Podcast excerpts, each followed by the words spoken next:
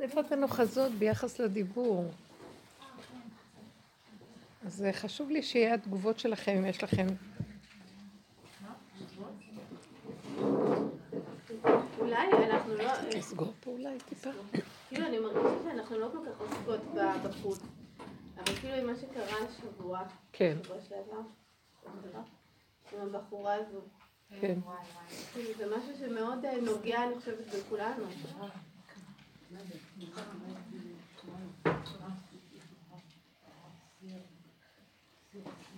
מה?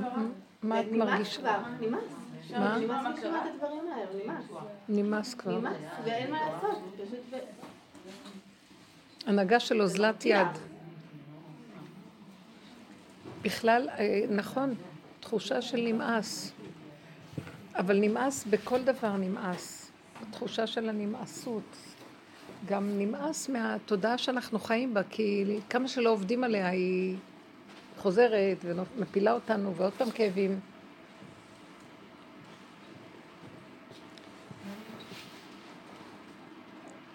אני ראיתי שבאמת ה... אנחנו יודעים שהלא פה זה לא המקום של האמת.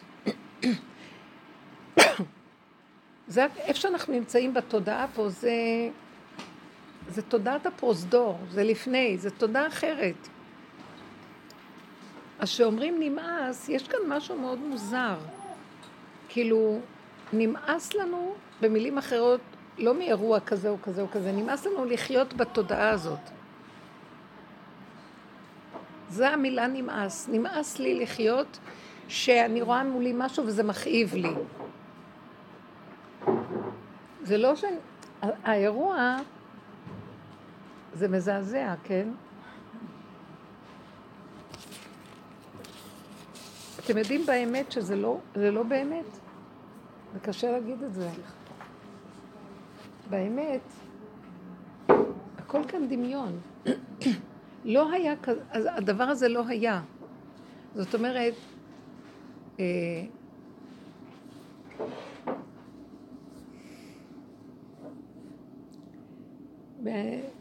ברגע שהוא בא לקחת את נשמתה, עליה שלום, פמלה, זה מרכבה של מעלה ירדה ולקחה את הנשמה שלה לפני. ככה זה עובד. אל תחשבו. אחר כך קרה מקרה, כמו שאומרים, בית חרוב, החרבת בית שרוף שרפת. הקדושה עולה מהר. יש עזרה שלא יהיה את הסבל. האירוע עצמו, אז תגידו, אבל מה, כזאת צעירה, איך היא הלכה? אנחנו לא רואים נכון. היא זקנה מאוד. אתם לא מבינים שאנחנו לא רואים כלום נכון פה? רק נראה לנו שהיא בגיל הזה, היא צריכה עוד לחיות ככה, מתחתנים ככה, אנשים יולדים ככה. אז עכשיו אנשים מתחתנים בגיל הזה, ולא הכי טוב להם, ואחר כך יש להם ילדים ויש להם את הבעיות שלהם, ואחר כך מתחתנים, ואחר כך החיים ככה, והחיים עוברים, ופתאום מסתכלים, נהיה כבר 70, 80. הכל כאן דמיון אחד גדול. אני רואה את זה הפוך. היא חסכה את כל המעבר הזה. זה, זה חיים מאוד לא פשוטים פה. תודה. זה סוג של נשמה, אפשר לקבל משהו לשים רק את זה? סוג של נשמה שהיא היא קדושה כל כך שהיא לא הייתה צריכה לעבור את המהלך פה. סוג של נשמה של שכינה, שכמו רחל אימנו, היא לא יכלה לחיות פה, ילד שני הלך, לא יכולה להחזיק טיפת כאבים, לא יכולה להכיל. היא לא יכלה להכיל את הקלקול של העולם. כי, כי הייתה נשמה עדינה ודקה, ויש כאן המון רע ולכלוך, וכאילו... וגם זה דמיון, גם הרע זה דמיון. הכל כאן דמיון, אבל כמו חלום רע. ככה זה העולם הזה. זה לא יפה להגיד את זה. ומה שקורה לנו, שאנחנו כל הזמן רוצים כבר להסתדר פה, רוצים להפוך את הפרוזדור לטרקלין. ומפריע לנו למה קורים פה דברים, אבל זה כאילו הפרוזדור, תפיסת הפרוזדור היא תפיסת אה, הלפני הנקודה. ואנחנו כל הזמן מייללים, איפה כבר הנקודה? אבל התפיסה של הפרוזדור הוא שאין פה נקודה, שאין כאן את הנקודה. יש כאן את הנקודה בקטן, אפשר להשיג אותה בנפש, ואי אפשר לעשות לה כאן בניין ובית וקביעות. עובדה, כלום לא מחזיק פה מעמד. כמה בתי מקדשות חרבו, כמה גלויות עם ישראל עבר, ועוד פעם ועוד פעם ועוד פעם. כמה נביאים נשלחו, כמה דיבורים נדברו. אנחנו בסוף הדורות, עוד פעם כל הסיפור הזה חוזר, כאילו לא היה כלום.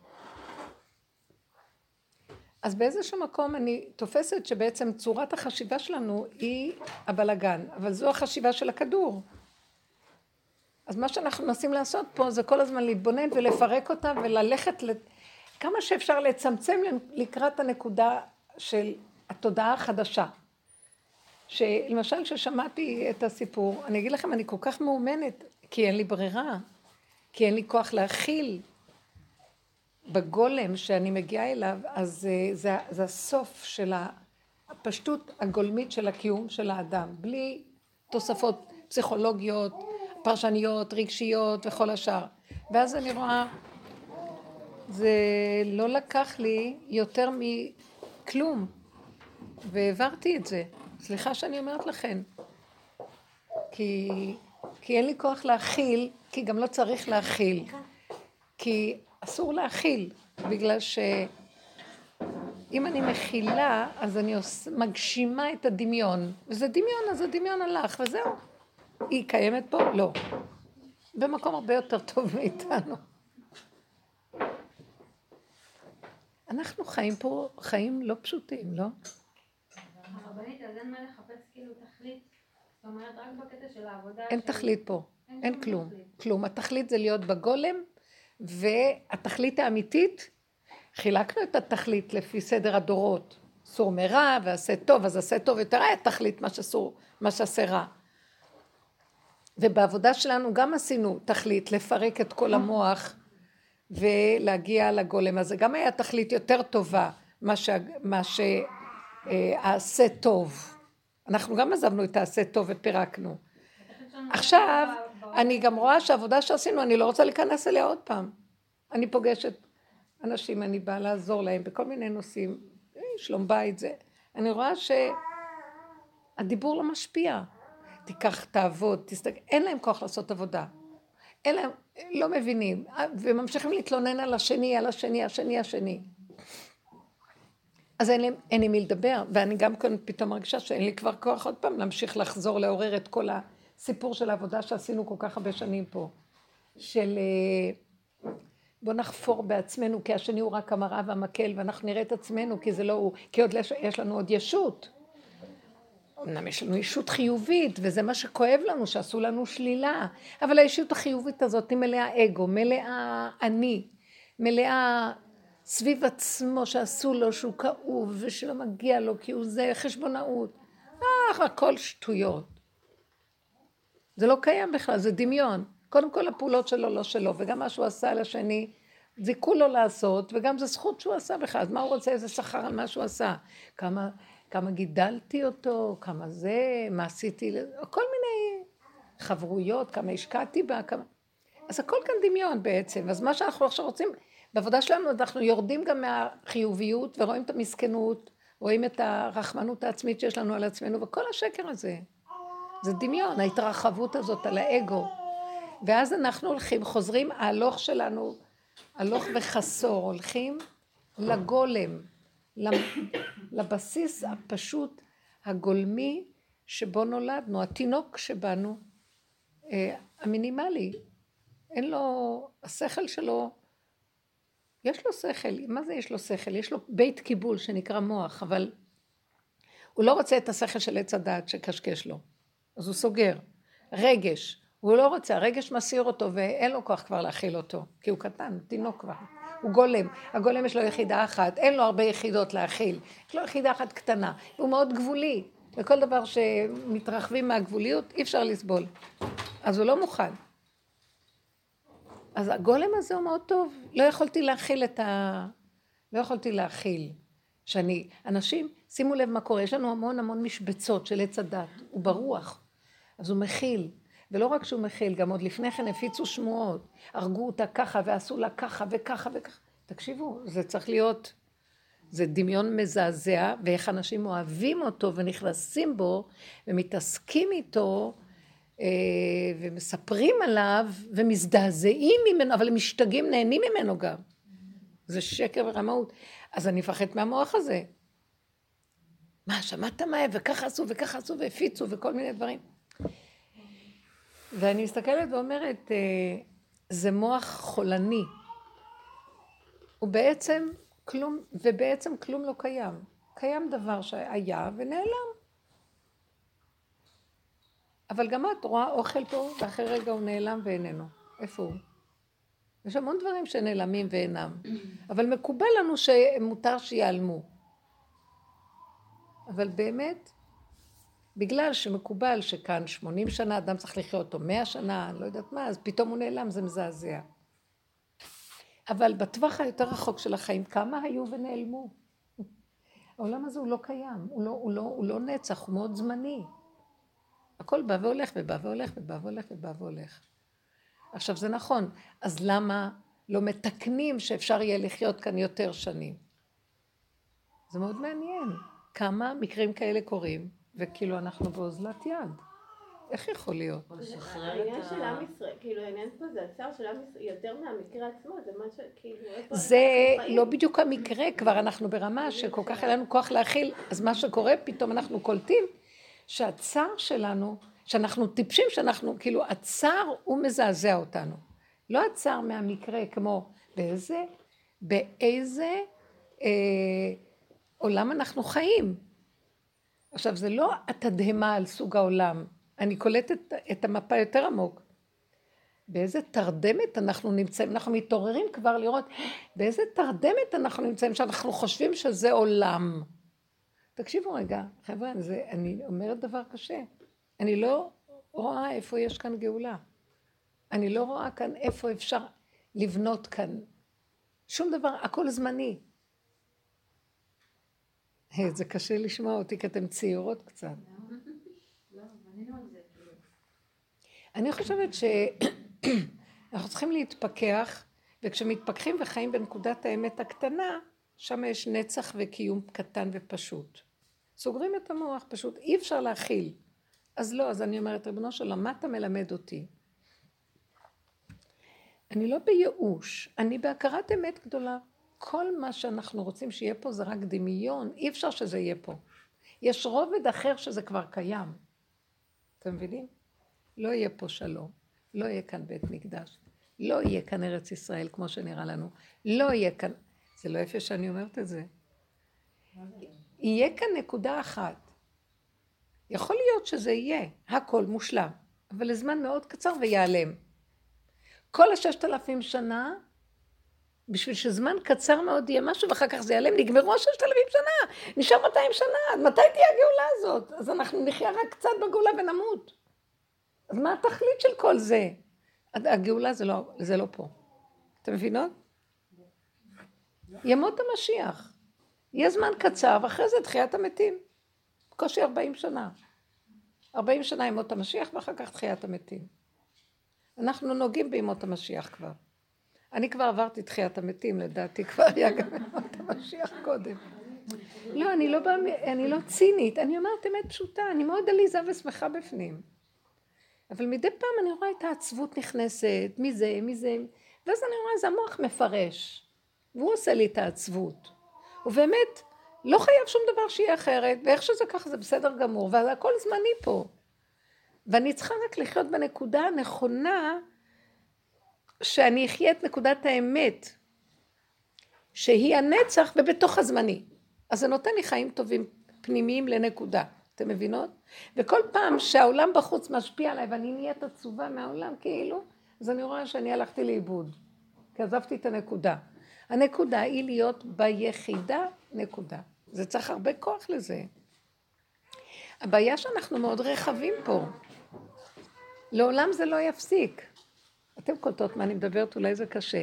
הילדים תמיד ירגיזו, והזוגיות תמיד מדי פעם תיתקע ויהיה לי קשה. ו... והחברה והמשפחתיות, והעולם וזה, ויקרו עוד מקרים. תקשיבו, הרבה שנים אנחנו בארץ ישראל נלחמים. כל הזמן נלחמו פה. מרגע שיהושע כבש נלחמו. אחרי שיהושע כבש וחילקו את הארץ, אז הם התיישבו פה, נכון? אז היה להם הרבה שנים, כל תקופת השופטים, שכל פעם קם שופט אחר והושיע אותם. היו העמים שמסביב, שהם השאירו פה, מציקים להם, זה המון, ואיך קוראים להם? הפלישתים, וזה עמלקים, וזה כל מיני עמים שהיו, כן? האמורי, כל מיני כאלה שהיו מסביב, והציקו להם. תסתכלו בשופטים, כל פעם קם שופט אחר והושיע אותם מידי המציקים.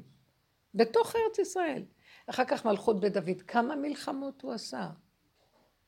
ואחר כך, אה, חוץ מימות שלמה, שהיו איזה שלושים שנה, ארבעים שנה, שהיה עד בלי ירח, מה שנקרא, שלום עד בלי ירח, כאילו לא היה התמעטות הלבנה, היה, זה היה שלמות.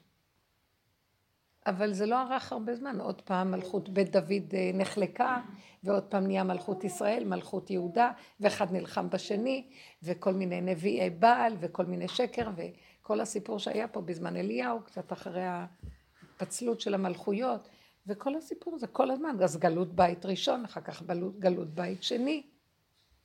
כל הזמן היו כאן צרות. תפתחו ותראו מה היה בתקופת הנביאים. הרגו חופשי, בבית המקדש הרגו. הרגו נביאים, הרגו כהנים. כהנים גנבו בתוך בית המקדש, עשו דברים קשים, זה לא יפה להגיד את זה, אבל זהו זה. אז מה תגידו על זה? אנחנו אומרים, שיהיה בית מקדש, שיהיה כהנים, מלכות בית דוד. מלכות בית דוד לא היה רגע ש... כתוב שדוד המלך, כשהיה יוצא למלחמה, במכת חרב הוא היה הורג שמונה מאות איש, והוא הצטער למה הוא לא הרג אלף. משנאי השם יכחשו לו. אתם יכולים להבין? היום זה לא תפיסה כזאת, לא הורגים. אבל הכדור כל הזמן הוא עובד ככה. היום זה כבר לקראת גאולה שכבר לא רוצים מלחמות והריגות. וכל האומות רוצים שיהיה שלום, ומדברים על, אה, מתערבים אחד עם השני איך להביא שלום, ושאיך יהיה חופש לבני אדם והכל זה, זה כבר מצב יותר טוב, זה כבר הסוף. אבל כל הדורות ככה היה. עכשיו, מה שהעולם הולך לקראת מצב, לפי מה שהנבואה אומרת, שתהיה מלחמה נוראה ואיומה, ואחר כך יהיה מות המשיח. אני מרגישה שעשינו את זה בנפש. כן, מי שמתנדב לעבוד בנפש ולשחוט את היצר הרע שלו, את האגו הזה, כמו שעל ידי ההתבוננות והכרה ונפילות וקימות ועוד פעם ועוד פעם, ושכינה מלווה אותנו. עם כל זה, תחושה של וואו, תשישות ואין כוח.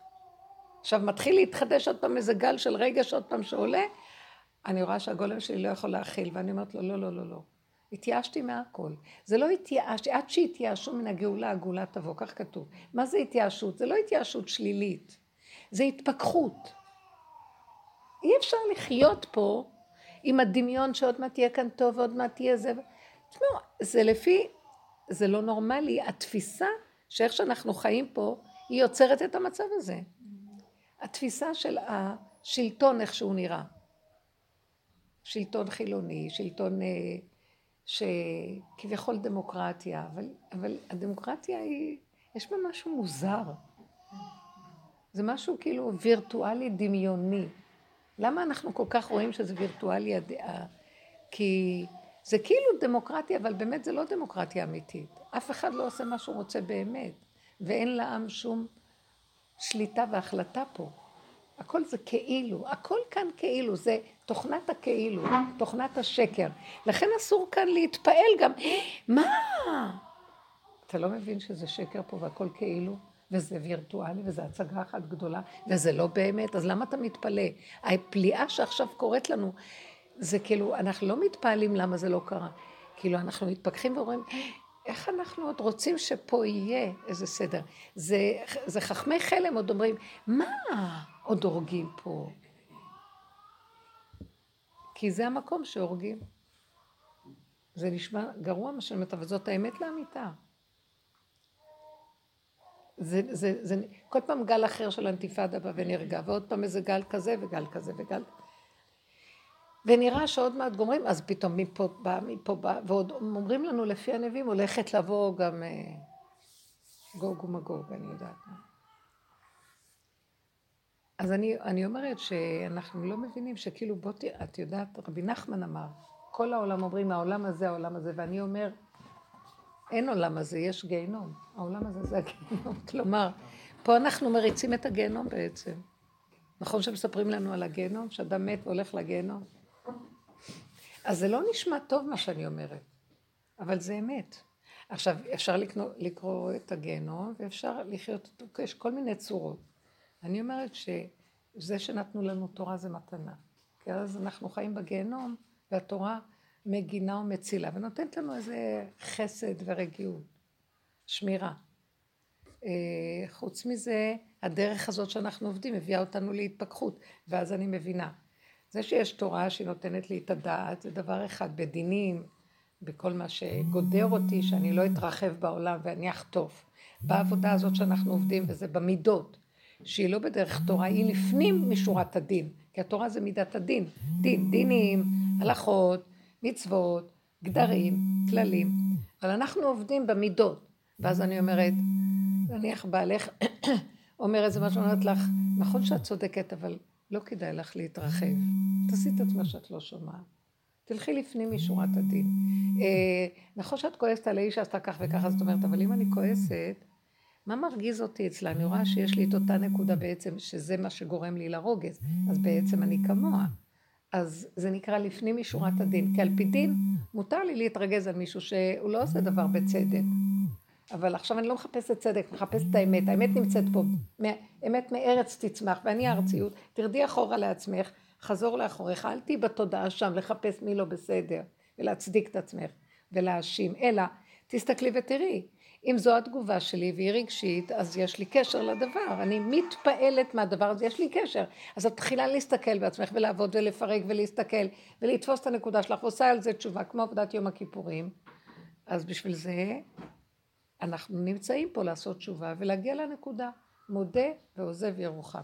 אני מודה שאני בדבר הזה לא בסדר, גם לא, לאט לאט אני רואה לא רק בדבר הזה. אני, האני, תודעת עץ הדת, הפסיכולוגיה שאנחנו חיים בה, תודעה שאנחנו חיים בה, היא לא בסדר. כל שנה צריכים לעשות עוד פעם יום כיפור. אז די, עשינו יום כיפור, התוודענו, הוא סלח לנו שלום. עוד לא גמרנו לגמור את יום כיפור, את יוצאת משם, את כבר חוטא, חוטא ופושעת. כן, את אומרת ערבית אחרי יום כיפור, נכון? עוד לא גמרת, עוד לא הלכת הביתה לעשות קידוש, לשתות משהו. את אומרת, ואז את אומרת, סלח לנו אבינו כי חטאנו, מחל לנו מלכנו כי פשענו, אבל אני רק עכשיו גמרתי את הנעילה. ונראה לי שהוא כבר מחל לי על הכל, למה אני צריכה להגיד סלח? עוד לא יצאתי מבית הכנסת, לא דיברתי עם אף אחד מילה, לא, לא אמרתי לשון הרע, לא כלום, אז מה? זה תוכנית כזאת. שהיא חוזרת על עצמה. כי ככה זה פה. וזהו זה. היא תוכנית. אם נגלה, בכל מיני חורים נגלה את התוכנית. אז אם זאת תוכנית, אז למה אני מתרגש? זו תוכנית שאני חייב לעבור אותה עד שאני אמות מפה.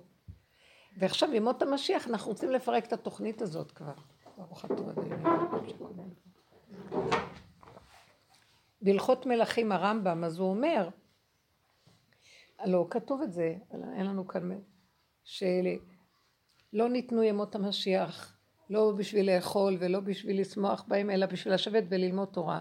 ומה זה ללמוד תורה? אז הוא מסביר באיזה אופן ילמדו את התורה. רק לדעת, שבני אדם ירצו רק לדעת את, את בוראם, ורק יחפשו אותו וילמדו עליו, לא ילמדו את התורה, דינים, הלכות, ויותר ויותר ויותר אם את מסתכלת מה כתוב שם, אה, כאילו להשיג, זו המילה שלו, להשיג את דעת בוראם. מה שאנחנו בתורה של הגלות, אנחנו אומרים הלוואי אותי עזבו ותורתי שמרו. כלומר, אנחנו עוסקים בדינים של התורה ולא מחפשים את השם, כי אין לנו יכולת להשיג אותו בעץ הדעת ומוסתר. זו תודעה שחוס... אז לפחות צור מרע ועשה טוב. שיבוא ימות המשיח, כולם יחפשו את השם, ויבקשו את דוד ואת השם, את השם ואת דוד מלכם. יחפשו רק את ה... הנהגה אלוקית. אז זה מה שאמרו, עת לעשות להשם, הפרו תורתך. זאת אומרת, התורה של הגלות מתחילה להיות מופרת, שהיא כל מיני, כל הדינים וכל ה... כמו שכתוב, עתידים, זה הדינים האלה להתבטל, עתידים המועדות להתבטל, עתידים הקורבנות להתבטל, מה הכוונה? אבל זו תורה, התורה לא משתנה. יתבטל הצורה החיצונית, איך שאנחנו בגלות מסדרים אותה. וכבר דיני איסור והיתר לא יצטרכו אותם, גם הלכות שבת חוץ מאמירה לגוי, לא יצטרכו אותם, בגלל שהעולם יהפוך להיות במדרגה אחרת בתודעה. לא יהיה, הרע לא יהיה בחוץ, דיני היתר ואיסור, טמא, טהור, מותר. לא יהיה כל זה, כי הכל יטהר, ומאליו התודעה נופלת. התודעה של הדואליות בעץ הדת תיפול, ואז יתגלה השם שנמצא בתוכה. ועל זה אנחנו כל הזמן, כמו שאנחנו עושים בעבודה, מחפשים אותו, לדעת אותו, לגלות את השכינה. זה יהיה תודעה אחרת. אבל זה, אז כן יש משהו שאנחנו מצפים לו. ברור. זה יהיה, כן. אז זה כן יהיה משהו אחר. אז אצלנו לא מצפים לו, אצלנו עובדים להשיג אותו. כן. מצמצמים, צמצום אחר צמצום אחר. זה מה שהם אומרים. ימות המשיח זה מי, מי יכול לזכות לימות המשיח? לתודעה של ימות המשיח. מי שצמצם ופירק את ההבלים של עץ הדעת, אז, אז הוא יכול לקלוט. מה זה התודעה של עץ הדעת? בגולם. הגולם שלו נקי, ואז הוא קולט. איך שזה ככה, הכל בסדר. אז הוא קולט. האירוע הזה שקרה, תראו בעץ הדת, ותראו במקום של הגולם. הוא, הוא שומע, זה לא קשור אליו, הוא לא יכול לעשות שום דבר. זה נשמע לא יפה, זה לא נשמע יפה ביפייפות של תודעת עץ הדעת, שזה השקר, אבל זאת האמת. מה אני יכולה לעשות? אם היו שואלים אותי מזמן הייתי יכולה לעשות משהו, אבל הם לא נותנים לי. והשם בכוונה לא נותן לאף אחד. אתם יודעים כמה כישרונות יש פה בעולם? צדיקים ואנשי מעשה, ושיכולים לפעול ולשנות את הכל. נתנו את, ה, את, ה, את השלטון בידי, אה, בידי לא, תנני בידי לא אוכל קום. הקליפה, ערב רב. סליחה, אני לא יכולה לקרוא לזה משהו אחר. איך יכול להיות שכל מה שמעניין אותם זה איך כל אחד יפאר את עצמו, שהוא יותר והוא והוא והוא והוא, במקום שיפארו את השם, או במקום שישרתו את העם בנאמנות, כי הם נבחרו על ידי העם, שישרתו אותם בנאמנות. שכחו אותם, מקבלים משכורות עתק, והעם נאבק עם החמש אלף שקל, ארבע אלף שקל בחודש. כמה אפשר לחיות ככה, ודירות יקרות והכל יקר, זה לא, אז בשביל מה בוחרים אותם? אבל זה הבחירות כאן, אין, אין שיטה אחרת, אז תקועים, תקועים, תקועים. לבסוף הגולם אומר, אני לא יכול לעשות כאן כלום. איזה מין הנהגה משונה זאת, שהם יכולים להרוג בנו, אבל אם, אם איזה אחד מהנוער הגבעות זרק אבנים על אוטו, הם זורקים בלי סוף, ואנחנו בסכנת חיים. אם מישהו זרק אבן ופגע, אז uh, הוא נקרא טרוריסט ופושע. ודנים אותו כאילו, למה אתם לא חופרים ורואים שזה, הילד הזה מרוב תסכול שכבר לא יכול לחיות כי נהרגו לו זה והשכנים שלו מתו ואלה נפלו וכל, לא יכול לחיות, למה ש... אם אתם לא עושים מה שצריך לעשות אז הוא יעשה, אז למה אתם שמים אותו בכלא? אין. יש לך שלטון? אין שלטון פה. ל... לאלה שחיים עם הנקודת אמת. זה צריך להיות איזה כוח שיקום מאליו, שהשם יקים אותו. אז בשביל שהשם יקום ויקים את הכוח הזה אני צריכה לתת לו גולם. אני צריכה להיות מקדש מעט. וזו עבודה שאנחנו עושים. אז במקום שאני עכשיו אתרגש מה קרה שם, זה כאב לי. אני כל כך חלשה, שאני מפחדת שאני אתרחב בכאב, אני אמות, יקרה לי משהו. אז אני שומרת. לא, זה, אני כל כך, אני, אני לא יכולה, אני לא יכולה להכיל. אני לא יכולה, אני ישר, אני ישר סוגרת ואומרת, זה שלך, לא שלי. ואז אני נשארת עם הגולם ריק, ואז יש מקום להשם להיכנס, שתעשה מה שהוא רוצה בעולמו. אם הוא נכנס, הוא יכול לקום. הוא יכול לעשות משהו בעולמו. הוא יכול, הוא יכול, אפילו אני רק נותנת לו מקום להתגלות, הוא יכול לעשות דרכי, יכול לעשות סתם, הוא יכול ללכת לעשות מה שהוא רוצה בעולמו. זאת אומרת, מה זאת אומרת? הוא לא הולך. עצם הקיום שלו, שיש לו כלי להתקיים, כשהיה בית המקדש, היה יורד אור כזה שהיה מאליו, נהיה אור אחר בעולם. אז זה המצב שאנחנו צריכים לעשות, רק... הגולם בעצם מפנה לו מקום. הגולם מפנה לו, נותן לו מקום. הגולם זה בית מקדש קטן. אז עכשיו במקום שאני עכשיו אבכה ואראה מה ואני אגיד זה ואני אחזה ואני אח... תראו זה, זה העולם, העולם. אני אוהבת את אחיי, זה העולם, הולכים מדליקים נרות וכולם מנגנים ועצובים, זה העולם. אבל אלה שמסתכלים ואומרים באמת, מה אני יכולה לעשות שזה ישתנה? תשתכי חזרי לאחורייך, תני את המוח לבורא עולם ותגידי לו תתגלה בעולמך. טיפה של השם, שזה לא, זה מסה לא נמדדת, זה מסה רוחנית שאי אפשר למדוד מה זה אלוקות. טיפה כזאת יכולה לשנות את כל העולם. רב אושר היה אומר, אם היו עשרה כאלה בעולם, גאולה הייתה באה. ששותקים, לא מתערבבים, ולא הולכים לאיבוד בסערה של העולם, וזה כל דרכו של העולם, להסיר את הבריות עד, עד שהוא הורג אותם מרוב סערה. איך הם, הם לא צריכים למות בגוף כדי למות. מתים בייאוש, מתים בכעס, מתים בחרדה הקיומית, במה לא מתים פה? אז אנחנו צריכים להיזהר מזה. אלה שרוצים לעבוד, קחו, לקחת עבודה ולהיכנס בתוך הנקודה ולא להתרגש כבר מכלום. איזשהו מקום, הבגרות האמיתית היא להכיר את זה ולהשלים ולצחוק ולזוז אחורה ולהתחבר עם בורא עולם, להגיד לו רק אתה יכול לשמח אותי ולתת לי אהבה אמיתית. מי יכול לתת לנו פה? אז מה שאני כאן צריכה ככה... אז זה היה לי, אז רק רגע, מה רציתי להגיד? אז היה לי איזה חצי שעה כזה, איזה עשר דקות של כאב מזה, ולא נזהרתי, ולא מספיק סיימתי את זה. סגרתי את זה והלכתי ככה, ורק... וזה ליווה אותי כמו איזה משהו מנגן, עד שלא קלטתי שהעצבות שנחתה עליי בדמיון, הכל דמיוני, הכל רגש טיפשי בכלל. הוא בסדר, אני שמחה שהוא נשוי ושיש לו אישה, ואני שמחה שטוב להם, ואני שמחה הכל, אני שמחה, אבל הדמיון שלי של עץ הדעת מתמסכן, הוא מתפנק, הוא מסכן, כי אני מקנאה בהם. כי אני רוצה שמישהו יפיג את השיממון של הטבע. אז זה העצלות שאני לא מתחברת פנימה ואומרת, אין מה לסמוך על הטבע, כלום. לא על הילדים, לא על הזוגיות, לא כלום. צריך לכבד אחד את השני. וכשיש רגע ונפגשים, השם נותן חיבה מתוקה, אבל אל תתעלקי על שום דבר, כלום לא שלך. זאת האמת לאמיתה. עכשיו, שאני ככה באה עם הידיעה הזאת, אני, אם אני חיה ככה, אני מיישמת את זה באותה צורה, אז אני יכולה לחיות. אם לא, אני אמות. אני לא יכולה להכין כזאת ידיעה. אבל זה גם, אבל שם נמצאת החירות בעצם. שמה? החירות. ממש, ממש. אז ראיתי, משהו ליווה אותי, כל הזמן ניגן לי, ואז בסוף קלטתי שדיברתי איתך, זה זה. ואז שחררתי את זה. אבל אה, אז אמרתי, וואי, איזה סכנה, איזה סכנה. אני לא יכולה להכיל את זה יותר. אז אני לא, למה אני צריכה לטפל בעניין הזה שלו? זה התנדבות כזאת, אני לא יכולה. אלא אם כן אני אעשה בלי רגש, אבל לא. פתאום אה, אמרתי, לא. למה? זה לא נקמנות, זה... לא, אני מפחדת, אני מפחדת מעצמי, זה מסוכן, העולם מסוכן. את קצת מתקרבת אליו, הוא עוקץ. הוא מסוכן, אתם יודעים? רב אושר היה צועק, אנחנו מסוכנים! תחיו כמה מטרים מהעולם.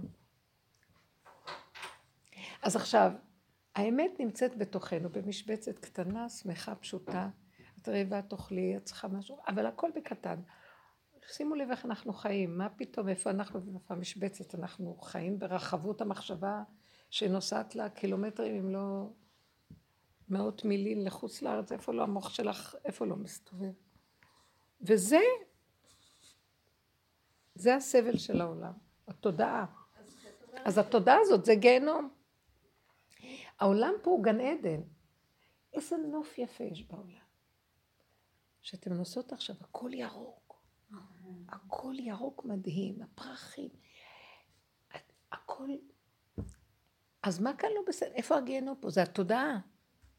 כשאת אומרת שלא יהיה פה בית מקדש, זה בתודעה הזאת לא יהיה בית מקדש. ממש. מאה אחוז שזה ככה.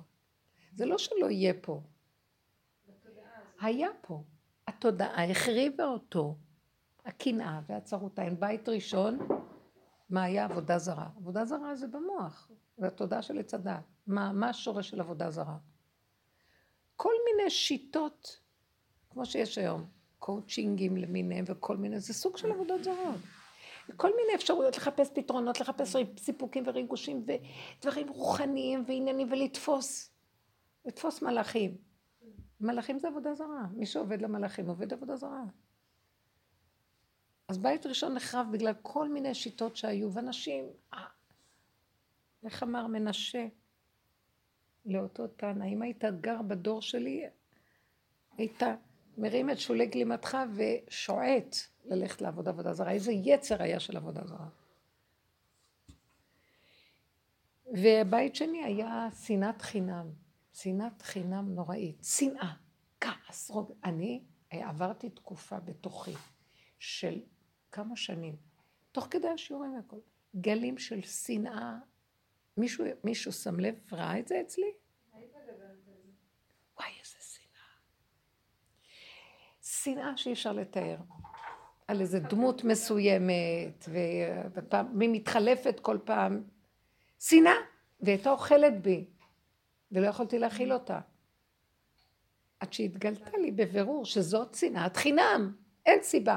ואפילו שאני אומרת, זה בגלל הבן אדם הזה, זה בגלל הדבר הזה, זה בגלל הסיפור הזה, זה בגלל... תמיד המוח מצדיק, אבל זו שנאה שקיימת, נקודה, עבודה זרה בתוך האדם, שנאת חינם. עבודה זרה היא במוח.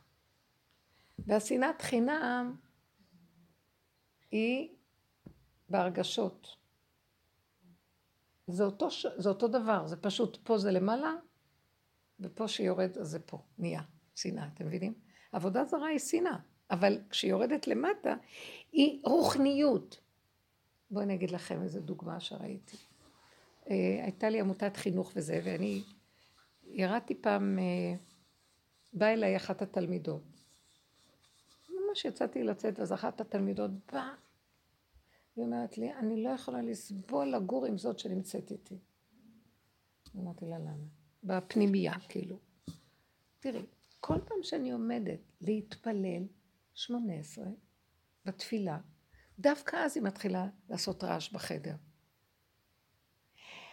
אז אני עומדת, ואני כולי בדבקות, את לא יכולה לתאר. והיא פתאום מתחילה להרים זה ולעשות זה, לעשות ככה ולעשות, ולהזיז דברים. ול... ואני כועסת עליה ואני לא יכולה לסבול אותה. אז אני רוצה, אני לא רוצה להיות איתה. אז uh, הסתכלתי עליה ואמרתי לה, כשאת עומדת שמונה עשרה ואת בשיא הדבקות ובאה מישהי ומרגיזה אותך והכל מתהפך בשנייה לרוגז ושנאה נוראית, אז שתדעי, כשעמדת להתפלל שמונה עשרה, אותה שנאה הייתה בתוכך. היא רק הייתה חבויה. והדבקות שאת מתארת לי, שאת היית בדבקות בזמן התפילה, זה דבקות דמיונית, ברוחניות הדמיונית שלך. באמת לא היה לך השם באמת. כי באותה רמה של דבקות, גם באותה רמה את רוצה להרוג אותה. זה אותו כוח. רק זה במוח, וזה ירד למידות. אז זה שקר וזה שקר. אז היא אמרה לי, אז מה, אני לא אתפלל, אני לא אתפלל. אמרתי לה, תתפללי ברכות. וכשבא משהו, תביני שהשם שלח אותו להראות לך בלי ריחופים. כי את בסכנה. תגידי את מה שאת צריכה להגיד. יותר טוב לי שתגידי את הדברים מהתפילה בפשטות, מה שטוב, אחרי רגע תשלפי את החרב. זה כמו ערבים, סליחה. מהנקמנות של אללהו אכבר הורג את הבן אדם. איך? מה הקשר? איזה אלוקות זאת? הרבנית, יש לי עכשיו חברה שיצאה מסיפור כזה של אה, רב, של משפחה, של ישיבה, שהכל כל כך, בדיוק כמו שאת מתארת, כל כך רוחני, שבדרך נותנים כאפות, בעיקר לאנשים, אבל לכל מי ששם בעצם, פיזית גם, וגם לא פיזית, וכאילו, וכל פעם שהיא שמה לו מראה מול הפרצוף, הוא לא יכול לעשות את זה, והוא היכה אותה. וממש... הוא היכה את התלמידה? לא, את אשתו. אה, את אשתו. חשבתי שאת מדברת על... גם האבא היכה את אשתו, האבא הוא רב ישיבה, הלוואי שזה יצא החוצה אגיד לכם את המשפט, אבל אמ, זה פשוט מטורף, כי את נכנסת לפייסבוק שלהם, לאתר שלהם, וזה, יואו, איזה מדהים, איזה דבקות, ואת רואה את הרב, את המשפחה ואת הארצה, ואיזה דיבורים רוחניים. דיבורים רוחניים כאלה שמשאירים את הגברים בהתוועדות במוצאי יום כיפור, במקום לשלוח אותם לנשים שלהם שהיו כל השבוע, כל היום כיפור בצום עם הילדים, כאילו, אה, איזה, איזה, אנחנו, ממש חשוב לי להגיד את זה, אחרי מה שאת אומרת. עוד יותר להדגיש את זה, אני, זה... לפתוח את העיניים שלנו, ולא לא ללכת שולל אחרי דברים כאלה שמשקרים לנו בעיניים ועובדים עליהם. אז כל, אני רק התחלתי שאת לא באת קודם, שכל התרבות פה היא כזאת, זה תרבות תודעת עץ הדת, הכל מתייפייף ומתכסה בשקרים. גם האדם יכול להרוג ולייפייף ולהקשיב, זה למען אללה, וזה למען השם, אבל לרגע אחד מישהי מרגיזה אותה, היא רוצה להרוג, וכן הלאה וכן הלאה. אז תקשיבו, אין סיכוי פה בתודעה הזאת לכלום. אני אומרת לכם, בתודעה הזאת אין כאן גאולה. זאת, הגאולה היא תודעה אחרת. וכל מה שאנחנו עושים זה לפרק את התודעה על מנת לנגוע בגולם, שהוא ההכנה להורדה של האור החדש על ציון תאיר, ששם יש גאולה. אבל מה שאנחנו לא עושים פה, לתקן בתוך תודעת עץ הדת, אין כאן תיקון. זה אמר קהלת, מעוות לא יוכל לתקון תחת השמש, מה שלא תעשה זה מעוות. כל קהלת מבוסס על זה. וראיתי, משבח אני את המתים מן החיים. ובמקום המשפט שם מקום הרשע. ומה יתרון לו לאדם בעמלו, בכל עמלו אשר יעמול תחת השמש. וראיתי אני, מקרה אחד יקרה לכולם, החכמים והכסילים, קורא להם אותו דבר. כאן זה אחיזת עיניים של חכמים וכסילים, זה מה שהוא אומר, אתם מבינים? בסוף כולם אותו דבר קורה להם, אז מה, מה יתרון לזה מזה? בשביל מה יעמול אדם על כל הכסף שהוא פה פה פה פה, מה? בסוף הוא מוסר את כל מה שיש לו לילדים שלו, אכפת לו, מחכים רק מתי הוא ימות כדי לקבל את הירושה. איזה סיפורים יש על ירושות. מזעזע הסיפור הזה, נורא ואיום. תחשבו רק בעולם החילוני, יש חדשות, כשזה מגיע לכסף, לא רואים בעיניים. אז אין תכלית פה בעולם. התודעה הזאת תפוקה, אני רוצה לצעוק. כל מה שאת אומרת על אותה אחת שקרה לה, היא יצאה מן התודעה. היא זכתה לצאת מפה, סליחה שאני אגיד לכם, מה... על מה אנחנו... על מה רעשו וגעשו לאומים וגויים? מה יש פה? נגזר עלינו להיות פה, נהיה פה, ואם מי, מי ששפר עליו חלקו ומזלו, לזכות לצדיק אמת, גם בתוך עולם התורה כבר נמאס. אז בתוך עולם התורה צריך שיהיה לנו תודעה של צדיק אמת שיוריד אותנו מעץ הדעת טוב, שיוריד אותנו מהעץ הזה בכלל. להתחיל ללכת אחורה אחורה בתשובה, שזה אליהו הנביא, שילמד אותנו איך לעשות תשובה, בתוך העולם החרדי, כדי להגיע לגולם. שאנחנו לא מציאות כאן, רבו שלום אומר, האדם אפילו לא גרגיר אבק, אפילו לא גרגיר אבק. זאת אומרת, כן הוא קיים, הגולם הגוף, אבל בתודעה, זה תודעת אבק גם לא. איזה, תקשיבו, תראו מה היא עושה. האבק הזה של הישות שהוא מתלבש על החומר, היא מלא. תראו מה הוא עושה. יכול לעשות. נורא ואיום. לא, הוא בונה גשרים, הוא בונה בניינים, הכל. הבניינים הם גדולים ויפים. התוצאה היא של הבורא. התודעה שבנתה אותם זה שיגעון חולי הגדלות, 120 קומות. זה לא שיגעון הגדלות? בדרך כלל בן אדם יושב על אדמתו.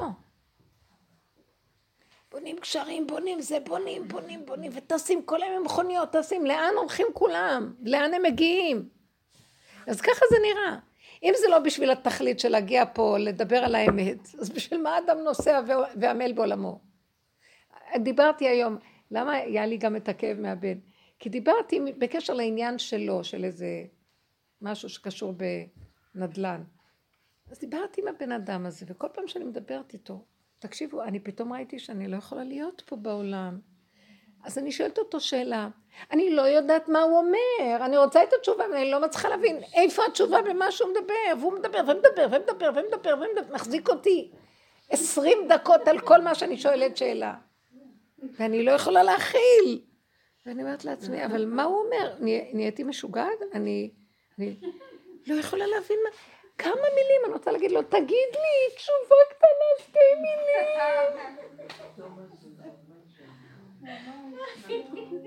וואו. וכל פעם מחדש. עכשיו, אל תחשבו שאני יותר טובה ממנו. אז עכשיו, הוא מדבר עם לשון צחה, הוא יודע לדבר ומדבר, מגלגל את הלשון, ואני לא כל כך מבינה.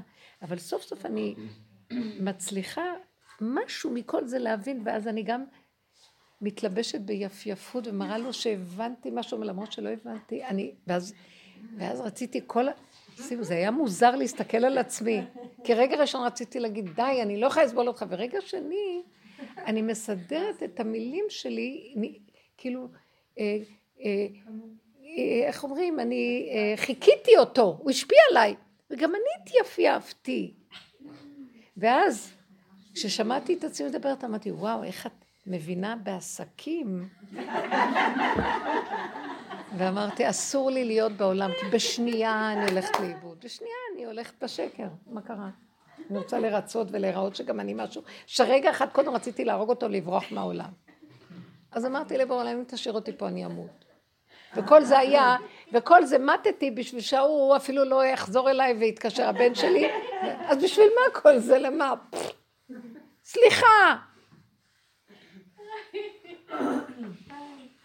לא, אז אני הסתכלתי על עצמי, אני לא באה בטענות על ההוא, אני רואה שאני בדיוק יכולה להיות אותו דבר, בשנייה אחת, אחד משקר, ואני לא יכולה לסבול אותו אחרי רגע, הוא רוצה גם להחזיר לו, אבל הוא גם מתלבש כבר בשקר, וככה כל העולם. כדור שלג שאת לא יודעת איך לעצור אותו. הדרך היחידה, תעצור את הגלגל, זה לא להיות שייך לכל זה. אז, אז המחשבה אומרת לי, את תתנתקי מהעולם. ואני רואה כאילו, מהעולם זה הכוונה מתודעה של עץ הדעת, מהאוילום. תתנתקי מהאוילום, האוילום אומרים. ואז אמרתי, תתנתקי. ואז אמרתי, אבל אני מפחדת. הוא לא נותן גם להתנתק. וראיתי הפוך על הפוך. ככל שאני מתנתקת מהתודה, יותר אני אין, מה שנקרא, יותר אנשים נמשכים אליי, יותר קל הכל. כי המוח זה מה שמרחיק אותי, החרדה שלי והחשבונאות. אז בקיצור, אני חוזרת ואומרת שוב ושוב, כל מה שקורה פה, אנחנו חיים בענן של שקר, ומזה האיסורים שלנו. וכל דבר שמזעזע אותנו פה זה כאילו, בואו אני אגיד לכם, שווה נתנו לי פלי כדי שאני אתעורר לראות שזה לא זה. אז מה אני עושה? אז אני מתרגשת ממה שאני שומעת ולא תופסת את נקודת האמת של למה כל זה קרה. אז אני מתערבבת עם הסיפור והולכת לאיבוד. ועוד פעם, אם אנחנו עשרה כאלה יעמדו ולא ייתנו שום ממשות, שום משמעות, שום התרגשות, תראו שמשהו יקרה וישתנה המצב פה. כי ככל שאנחנו מתרגשים במצב אין מה לעשות פה, הבנתם? כי התודעה לא יכולה להושיע את עצמה, היא לא יכולה. היא לא יכולה. אין לה ישועה. אין לה ישועה. עשו כאן שטויות שאי אפשר לתאר. ארץ ישראל מסרו אותה לערבים בהסכמי אוסלו וכל זה, לא שאני מבינה בזה הרבה. זה היה מזעזע.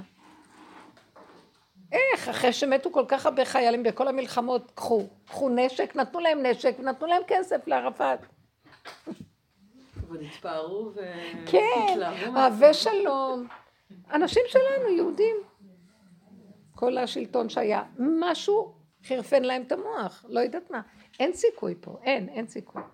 בא שרון, ההתנתקות, נתנו להם את, את ה, כל החבל ארץ יפהפה פורה. אני הייתי שם, לא פעם ולא פעמיים. איך אפשר לעשות את זה? מה יש לעזה מזה? הכל שם בכלל, מה חרוב? אז תגידו, נו, אין תקנה. עכשיו, אי אפשר גם להצטער מדי, פשוט זה עובדה. לא שאני מתייאשת, אין תקנה, עוד יעלה עוד זה לשלטון ועוד זה, אין תקנה אף אחד מהם, כלום.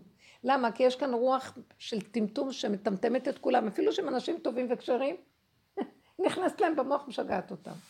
אין, את לא יכולה לעשות כלום. יודע שאריאל שרון הוא היה מאלו שהקימו, שפכו במאחזים, ובסופו של דבר הוא הגיע מאלו שהוא הרים אותם על הגבעות. אז כאילו משהו נכנס בו כאילו שאין לו שליטה. ש... זה רוח רעה, רוח רעה שמסתובבת זה מסובבת. אותו אחד שעשה ככה, מה יכול לעשות ככה? ואין לסמוך על אף אחד. אין לנו אלא לשאת את עינינו אל אבינו שבשמיים. אין לנו מה לסמוך פה. איך לא רואים את זה? לא, נבחר את זה, נבחר את ההוא, ההוא יהיה זה. אני לא ציניקנית. זאת האמת הפשוטה. אה?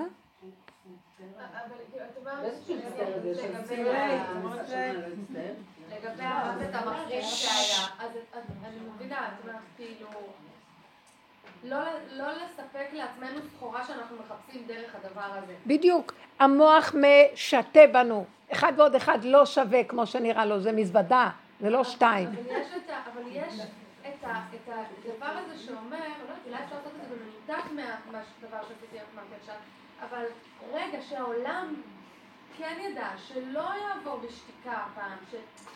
ואז איזה שני קולות שהם נשמעים לי סותרים, אבל אולי הם לא סותרים. מי שומע אותך? השלטון נמצא בידיים, כל העם יגיד, והשלטון יעשה מה שהוא רוצה. אנחנו הזרוע הארוכה של ישראל תגיע אליהם. יאללה. כאילו יש רעש בעולם ומהמדיה וזה, אז זה לא כלום? זה כלום? כלום. אני אגיד לך בדיוק הפוך, תקשיבו לי.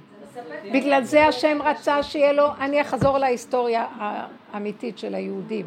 השם הוציא אותנו ממצרים, הוא רצה שיהיה לו, ואתם תהיו לי ממלכת כהנים וגוי קדוש, אתם תהיו עם לא ככל העמים. אתם משהו אחר בטבע. אתם לא בגדר של הטבע, אתם תהיו שייכים לי. אתם צריכים ליצור גולם שאני אוכל למצוא לי מקום. למה שאנחנו, תקשיבו, זה כל התכלית, לבנות כאן מקדש להשם. כל הבריאה נברא שיהיה להשם דירה בתחתונים. כל היהדות, כל עם ישראל שנהיה, כל יציאת מצרים, הכל. אה, אה, הוכחה פשוטה, בשירת הים, נכון? אז ישיר משה בני זלת השירה הזאת להשם, ואמרו השם אה, גאו גאה. מה אנחנו רואים אחר כך? מה הקשר? מכון לשבטך פעלת השם, מקדש השם כוננו ידיך. תביאמו ותטעמו בהר נחלתך, מכון לשבטך פעלת השם, מקדש השם כוננו. מה הקשר? יצאו ממצרים, יודעים מה זה בית מקדש בכלל? לא דיבר איתם עוד על, בקושי על ארץ ישראל שהיא זכות האבות. הם לא יודעים אפילו לאן הם הולכים למדבר. הם חוצים את הים והיה נורא הניסיון הזה. מה קשור מכון לשבטך? מקדש השם כוננו ידיך. כל התכלית של כל יציאת מצרים, כל התכלית של קריעת ים סוף, כל התכלית של ההתיישבות בארץ ישראל. הכל היה וכל יצירת עם ישראל לעם, שיהיה לו מדור איפה להתגלות כדי לעשות ישועה בכדור הזה סוף סוף ולגאול אותו מהשטן הזה של עץ הדעת. שאדם חטא ונפלנו לתוך הדבר הזה. אז השם אומר, מתי יבוא האפשרות שאני אתגלה פה ואני אגאל את הגזלה הנוראה שגזלו פה. גזלו את מלכות השם, הבנתם? זה כל הסיפור. אז עכשיו בעבודה הזאת אני אומרת לכם, חבר'ה, תקשיבו. העבודה שאנחנו עושים היא מביאה אותנו להיות מקדש מעט קטן, כי כבר אין לי אמונה שהמקדש יהיה פה. מישהו יהיה, מי שיבנה פה משהו, מה פתאום? הנה הר הבית בידינו. אנחנו שולטים פה, נכון? נתנו את זה לוואטף בירדן. ראיתם כזה דבר? דיין נתן לו את המפתחות. טוב, נגיד נתניהו, כל אלה הימניים, תחזירו את זה לפה, תחזירו לעם ישראל. כי ברגע שיש בית מקדש, מקריבים קורבנות אפילו פעם אחת, כל הערבים מתים מפחד. יש כאן אור אחר לגמרי. אני מה זה מאמינה בזה, זה לא, זה לא, ואני לא רוחנית, אוורירית. זה אמת פשוטה. מתגלה טיפה של אור אלוקים, נגמר הכל. אני ראיתי את המהפך הזה, בדברים פרטיים, פאק, נהיה מהפך, את לא יודעת איך. משתנה הכל. אנחנו חיים בתודעה שצריכים להוציא משהו אלוקי שיפרק אותה, אי אפשר לפרק אותה, זה מלחמת עמלק. אז אנחנו עושים את העבודה שלנו. וכל העבודה שעשינו אחורה, אחורה, אחורה, למחות את הישות, זה מחיית עמלק. אבל יהיה חלק שגם לא נוכל. רק השם יעשה את המחייה האחרונה. מלחמה להשם בעמלק. כן? יש חלק שאנחנו עושים במחיית עמלק. יש כיבוש שבעת העמים ויש מחיית עמלק. זה שתי המלחמות הגדולות. שבעת העמים זה כל העבודה של, בוא ניקח את זה בפרט, עבודת המידות שאדם עושה עם עצמו, כל הזמן עושה עבודת מידות, עבודת המוסר, סור מרע ועשה טוב. ויש את העבודה שאנחנו עושים, שזה מחיית עמלק, סליחה, חתכתי את עצמי, לא רציתי להקשיב, אמרתי, מה את חושבת שאת, שונאת אותו? זה השנאת חינם שבתוכך, תודי באמת, תיגעי בנקודה, זה לשחוט את היצר, נכון? ואחרי כל זה עוד מרים לי ראש, נכון? איך שאת אמרת, כל הזה חוזר. כן, אחרי כל העבודה שעשינו, פתאום יוצאים לנו התוואים עוד פעם, כאילו לא עשינו עבודה. והייתה תקופה שממש נראה נמחה. לא, יש עוד ראשון פה וראשון שם, והשם צריך לקום ולמחות את הסוף. אז עכשיו, השם אומר, אני צריך לרדת, תנו לי את הגולם, תנו לי בני אדם בלי רגש, בלי תודה, בלי הבנה, בלי השגה. וזה קשה, יש לנו ילדים קטנים, יש לנו עולם. אתם יודעים מה? תתמסרו. ובמצרים זה היה אותו דבר. הוא גזר עליהם פרעה גזרות כאלה, שהיו צריכים לזרוק את הילדים ל... ל, ל, ל המדרש, הילדים, הם הולידו שם והשאירו אותם ברחוב, בחוץ, בשדה. כדי שלא יהיה אחיזה. הגברים עזבו את הבתים, אין אחיזה, אין כלום, אין אחיזה. אין עוד מלבדו. והייתה צעקה של אין עוד מלבדו. ואז הוא גאל אותם. תבינו, הוא רוצה את המוחלטות אליו. עכשיו אנחנו, מה אנחנו עושים? אנחנו לא נלך כמו משוגעים במוחלטות. בתוך הנפש אנחנו עובדים. תזרקי את הילדים בשדה של הנפש, אל תתרגשי מהם. משוגעים. ואת עוד משתגעת איתם. ואז הבעל אומר לך משהו, ואת אומרת, אה, את רוצה שיבין שאת צודקת? תוותרי על התענוג הזה, תוותרי על הגדלות, על הישות, על הקנאה, על השנאה, על התחרות. אנחנו מתים. תוותרי על ה... על ה... על ה... איך הרגו אותה? סליחה שאני אומרת את זה. איך בכלל שמו את המוח לתאר לנו איך הרגו אותה? זה אכזריות. כי אנחנו נהנים מזה, זה תודה אכזרית פה. ועוד, ועוד אנחנו, אכפת לנו. אכפת לנו לספק את הסיפוקים של הרשע הזה שיושב בתוכנו ואוהב, אוהב, הוא מסתקרן. זה כמו ילד שאוהב לראות דברים כאלה אכזריים. ככה אנחנו בפנים. בואו נכיר את האמת ונפחד בעצמנו ונגיד לא, לא, לא. וכשאני עושה ככה ומתכווצת, שם יכול להיכנס. אני נותנת לו מרחב. תקשיבו, זה לא יהיה לך הגאולה הזאת אם לא נעשה את זה. אז מדברים, מדברים, ועבדנו, עבדנו, עבדנו, בסוף נשאר, נשאר הגולם, אין לי כבר כוחות. אני ממש מרגישה. אז אני טיפה מתרגשת, ממש כלום שבכלום. אחר כך שעות מצטבע לי, אני אומרת, לא, לא, לא, את בסכנה, תמותי ככה, אני כבר כל כך חלשה, שאני אומרת לעצמי, אוי ואבוי לך, תסגרי. וזה מה שעשיתי, ששמעתי את השמועה על הבת הזאת, היפהפייה המתוקה הזאת. אני אגיד לכם, אני אפתח את הלב, אני פשוט מלא כולי דמעה, אני לא אוכל לחיות. זה לא נורמלי. אבל אני חייבת לסגור בגלל שאני יודעת שאין תקנה, אין כאן מה שיעשה ויהיה כאן שיפור. רק על ידי זה שאני סוגרת ייכנס השם. יכול להיות שהוא יכול להיכנס בראש של, של הראש ממשלה שיעשה משהו, אני, אבל הוא לא יעשה מעצמו בטבע כלום. הם לא יכולים, אתם לא מבינים? הם לא יכולים, רק מקשקשים קשקושים. זה חייב להיות איזו הנהגה שתרד פה, ואני מתארת לעצמי שהיא לא תרד דרך ההנהגה הרגילה. כי... כי הם, צריך להיות מישהו נקי אמיתי, משיח. לא יכול להיות דרך ההנהגה הקיימת. זה יותר מדי מלוכלך עם אגו פה הכל. אז אני אומרת שחייב כבר, לי, אז אני רוצה שיקרה כאן כבר משהו, ש... אז אני חייבת להתכווץ. אם אני באמת אוהבת ורוצה, אני חייבת להתכווץ. היא הייתה קורבן אמיתי עכשיו. ולא קורבן שווא של המוח שלי, שאומר, או, אבל מסתכל לראות איך הרגו אותה. זה רישות מה שקורה פה, ואנחנו לא שמים לב, וכולנו כאלה. זה לא הם, זה כולנו בסכנה הזאת. אז מה שנשאר הוא באמת לוותר על כל הסיפוקים האלה, במרכאות של התודעה, ובאמת לזכר הקורבן הזה, שבאמת להיכנס למקום של לאפשר שכבר ירד משיח, כי זה בלתי אפשרי ככה. זה מה שאת אומרת בלי מחאה. בלי מחאה, איזה מחאה? עזבי, כמה מחאות היו פה. יכול להיות שתהיה, אני לא אומרת, אני אומרת, המחאה, אבל לא אכפת לי, יכול להיות שתהיה מחאה, אבל היא תעשה משהו סוף סוף. כמה מחאות היו? היו מחאות האוהלים, היו מחאות זה, כלום. בסוף באים עם הדיבורים האלה, והופכים לכולם, מסבירים להם איך הם כן, צודקים, עוד שנייה חכו זה יקרה, והם הולכים לישון. אין להם כוח להמשיך. אפילו אם, בדיוק, אפילו אם יש להם נקודת אמת שמתעוררת, הקליפה דואגת לגנוב את הכל ולהשתיק אותם. או שאת גונבת את זה בסיפוקים על הדיבורים, ואז הם מתחילים להיות באוהלים שם, ואז נהיה כל מיני, הכל, היא גונבת, היא לא נותנת שיהיה כאן כלום. זה רק יכול להיות מישהו בהסתרה הכי גדולה, שיעשה בשקט משהו, בהסתרה. אני חושבת, אנחנו כנשים, המקום הכי גדול שלנו זה לתת להשם את הכלי של ההכנעה. זה מה שרב אושר רצה. הכנעה, התמעטות, הסכמה. לא ואם יש כאבים, להעלות אותם להשם ולהישאר בקטנה. גם כאבים כבר לא יהיו לך. גם כשיש עוד כאבים, זה גם אגו. אני ממש פוחדת שהצער יגנוב אותי, זה יהיה אגו כבר. רחמנות ומסכנות, ואז, ואז אני אזכר בכל החיים המסכנים שלי במילא. ואז הכל ככה, אתם מכירים את זה? בכלל האדם מתמסכן מהכל. וכל העבודה היא פשוט לסגור זה הפרקטיקה של, אה, טוב טוב, נכון שזה נורא ואיום, אבל מה אני יכולה לעשות שזה יקרה? תני לי מקום ואני אבוא ואעשה. כבר אל תנסי את לעשות כלום, כי לא יעזור שום דבר. כי מיד תגנבי. התודעה פה מיד גונבת. השם אה, במצרים, הוא ירד בחיפזון לגאול אותם, נכון? כתוב שהוא דילג ופסח על הבתים בחיפזון. כי אי אפשר היה לרדת על מצרים, האלוקות לא יכולה, אם אין לה מקום לשהות, היא לא יכולה לרדת, אם היא תרד היא מחריבה. והיא לא רצתה להחריב את מצרים. כי אם הייתה מחריבה את כולם, הם לא היו אה, רואים את השם. הם היו מתים על המקום. אז היא רצתה שהם יהיו חיים כדי שיראו שאין עוד מלבדו. אז, אז, אז האלוקות דילגה וקיפצה ומהר מהר, הכל יהיה מהר בחיפזון. כי לא היה לה מקום איפה להיות. מה אני רוצה לומר? בקלות שכל רגע נגנב כאן משהו, תזהרי. מעצמך לעצמך לא לדעת.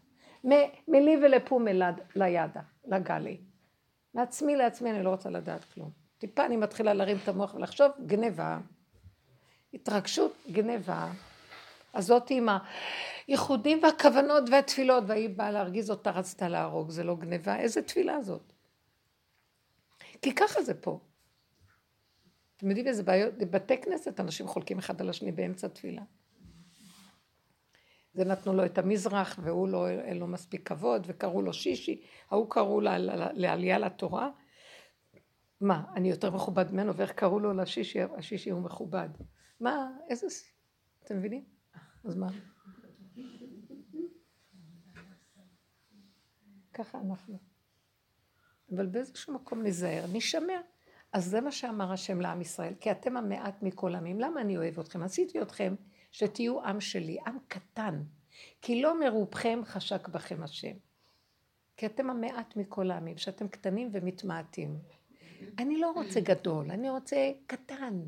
תנו לי את הקטנות, כי הגדלות נגנבת, הכל נגנב שם מהר. הקטנות זה טוב, הננו-טכנולוגיה זה טוב, ננו-נפש.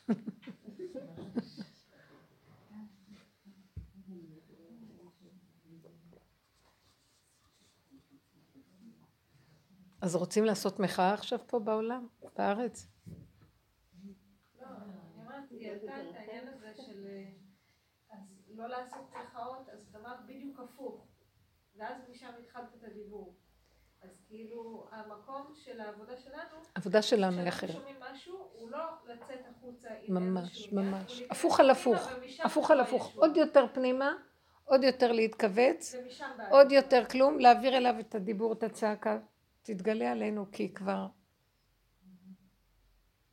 זה לא זמן בכלל של פעולות לדעתי. זה כמו זמן לידה. היולדת עושה פעולות, לקחת איזה תהילים מדברת, או שהיא רצה לעשות משהו, להדליק איזה נר, שוכבת שם ואין לה כלום מה לעשות. רק התכווצות והצעקה. מה את יכולה לעשות? אבל זו עבודה יפה. אני אגיד לכם את האמת, גם אי אפשר אחרת, אפשר למות גם, וחבל לאבד אותנו. תדעו לכם, אנחנו יקר בעיני השם אמבת לחסידיו. הוא צריך אותנו. אני בקלות יכולה ללכת, אני כל הזמן אומרת, הכי כיף. מה אתם חושבים? קיניתי בה. שהשם ישמור ויציל. לא מדברת על הצורה שלא, אבל סתם אני אומרת, וואי, לא הייתה צריכה לעבור את כל הבלאגן. זה לא יפה להגיד את זה. אבל באיזשהו מקום השם רוצה דווקא שנחיה, כדי שיהיה לו דווקא גילוי פה, שיהיה לו מקום להיות פה, כדי שהוא יקום, יבוא ויעשה... הוא רוצה לגאול את השכינה שלו בגלות הזאת. כאן הרבה ניצוצות התפזרו והרשעים, השקר בולע את זה ועושה את עצמו וחי מזה. וכתוצאה מזה יש לו כוח. ואז יש כוח לשלילה מאוד כאן, לרשע. לא שמים לב, הוא מתלבש ביפייפות. זה תרבות של יפייפות חיובית, לא נורמלית.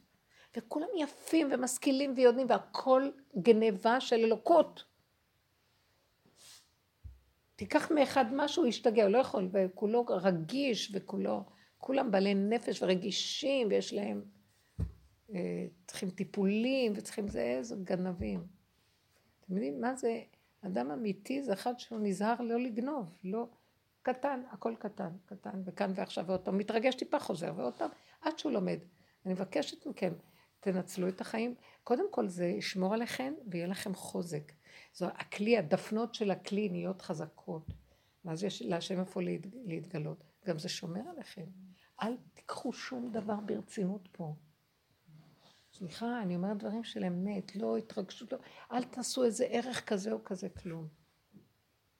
גולם. אפשר הכל בקטן, כן, בקטן. אין לנו גם לאן ללכת, זה המשפחה, זה הילדים, זה איפה שאנחנו עסוקים, אבל הכל בקטן, לא להתרגש, ולא להתבלבל. ו- ואל, כאילו, איך אנחנו מפחדים, אם אני לא אעשה רצות את הבוסים בעבודה, ו- ואת הבעל ואת הילדים ואת ה... אני אגיד לכם את האמת, אין לנו ערך נכון, אין לנו ערך עצמי של השכינה שבקרבנו. אם היה לך ערך והיית יודעת לעשות את הגבול שלך וקטן, היו מתים עליך כולם, היית שואבת את כולם כמו מגנט אלייך, והיו מעריצים אותך. אבל הפחד שלנו, שמה, לא נראה נוכחות, לא נגיד, לא זה, לא זה, חשבונאות, והלכנו ללמוד, מי סובל אותנו? כולם רבים איתנו כל היום. הילד רבים איתנו, הילדים, הבעל אומר, זה... כן.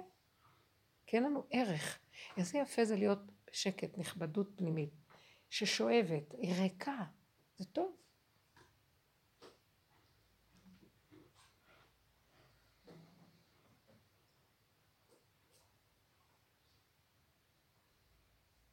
כן, תראו משהו, אני עכשיו פתאום נזכרתי, הגנץ הזה שתק, נכון?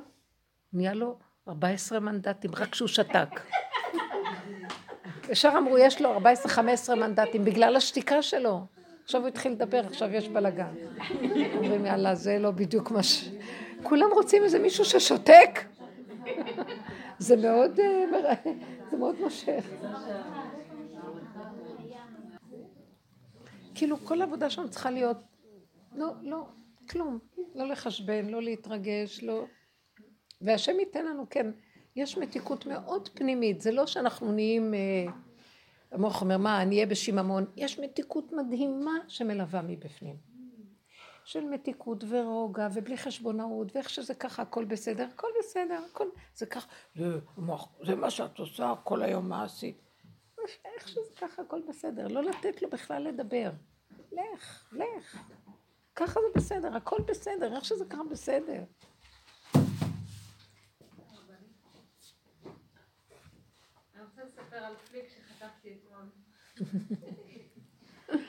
הזכיר לי איפה אני צריכה לחזור, אבל שוב, זה כאילו זה, זה טוב שזה קורה כדי ש... לא יודע, זה טוב, אין ברירה, זה קורה, כדי שנחזור לנקודה. אה, יש מישהי ש... מכרה כלשהי, שהיא אה, באה אליי בטענות. אה, שאני לא בסדר. היא מאוד כעסה עליי, מאוד הקפידה עליי, שאני לא, שאני לפי ההבנה שלה עשיתי משהו מאוד לא בסדר שמאוד פגע בה. עכשיו אני, כשאני התבוננתי בדברים, אני פשוט ראיתי שחסר לה מידע, ובגלל זה היא מבינה שאני לא בסדר, אבל היא פשוט לא יודעת כמה דברים שהיא, כשאני אגיד לה אותם, היא תראה שאני הייתי בסדר גמור. ו... ודיברתי איתה, אה, והייתה שיחה כזאת מאוד, אה, דיברתי איתה מאוד חזק, והצלחתי להוכיח את חפותי, לא היית יכולת להשיג מישהו אחר שיעשה את זה? אה, לא, כולם היו מושחתים מסביב בסיפור הזה, אז לא. וגם ראיתי את השטחיות, כאילו מהצד... ראיתי כאילו הדרישה שלה הייתה שהיא כמה היא נותנת לי ואני לא מחזירה לה באותה רמה. כן. וכאילו הציפייה מאוד ילדותי כזה, מאוד שטחי, וכאילו זה הרגיז אותי אבל לא, לא... הרגיז אותי שאני רציתי להגיד לה, את עשית את זה בשבילי, את עשית את זה בשבילך. ולמה זה הרגיז אותך? כאילו, אה, אה, אז אמרתי, בגלל זה חטפתי את הפליק. ממש, ממש. תגידי. אחרי שהצלחתי להוכיח את חפותי, וכאילו, והבינה שאני בסדר גמור וזה, ובאתי הביתה והרגשתי שיממון, חלל, לא יכולתי לישון. לא יכולתי לישון, ישבתי בספה וכאילו, אני כבר גמורה מעייפות, אני יודעת, לא ישנתי לילה שלם לפני כן כמעט, לא ישנתי טוב. כבר כמה, ואני לא אוכל לישון עכשיו, פשוט ישבתי והרגשתי השיממון הזה. אחרי שהצלחתי להוכיח שאני בסדר. את יודעת למה? תני לי רגע להסביר, אני רוצה להסביר מה קרה כן. פה. זה כאילו פרשנות בגוף הסרט, אחר כך תמשיכי. ברגע שאותו בן אדם חוזר אליי בטענה וצועק עליי וזה, ואני, כאילו, מה, מה עשיתי לך? מה, מה? אם אני לא מגיב לו בחזרה, ואני רק מסתכל ואומר, אה, מה שנקרא, ישמע חרפתו וידום, אני לא, אבל זה לא דממה של אה, אה, מה שנקרא שתיקה רועמת, אלא דממה של התבוננות. למה אני כל כך מבוהל ללכת להסביר לה איפה הנקודה? בשביל מה אני צריך את זה? אז קודם כל בוא נודה, נכון, אני מקבל ואני לא מספיק נותן נניח לשני מה שהוא נותן לי, כי אף פעם אי אפשר להחזיר לאף אחד כלום. וככה זה העולם. גם אני נותן למישהו אחר והוא לא מחזיר לי, וככה זה העולם. אז למה שאני אצפה? היא מצפה ממני. אני מוכנה לוותר לה, אני מוכנה לוותר לה על זה שהיא מצפה לסלוח לה, כי גם אני עושה בדיוק כמוה. אז אני, ברגע שאני עושה את החשבון ורואה שחבל לי ללכת לגאול את התדמית שלי אה, בעיניה, אז אני מסכימה שאני כזאת. בוא נסכים על הפגם.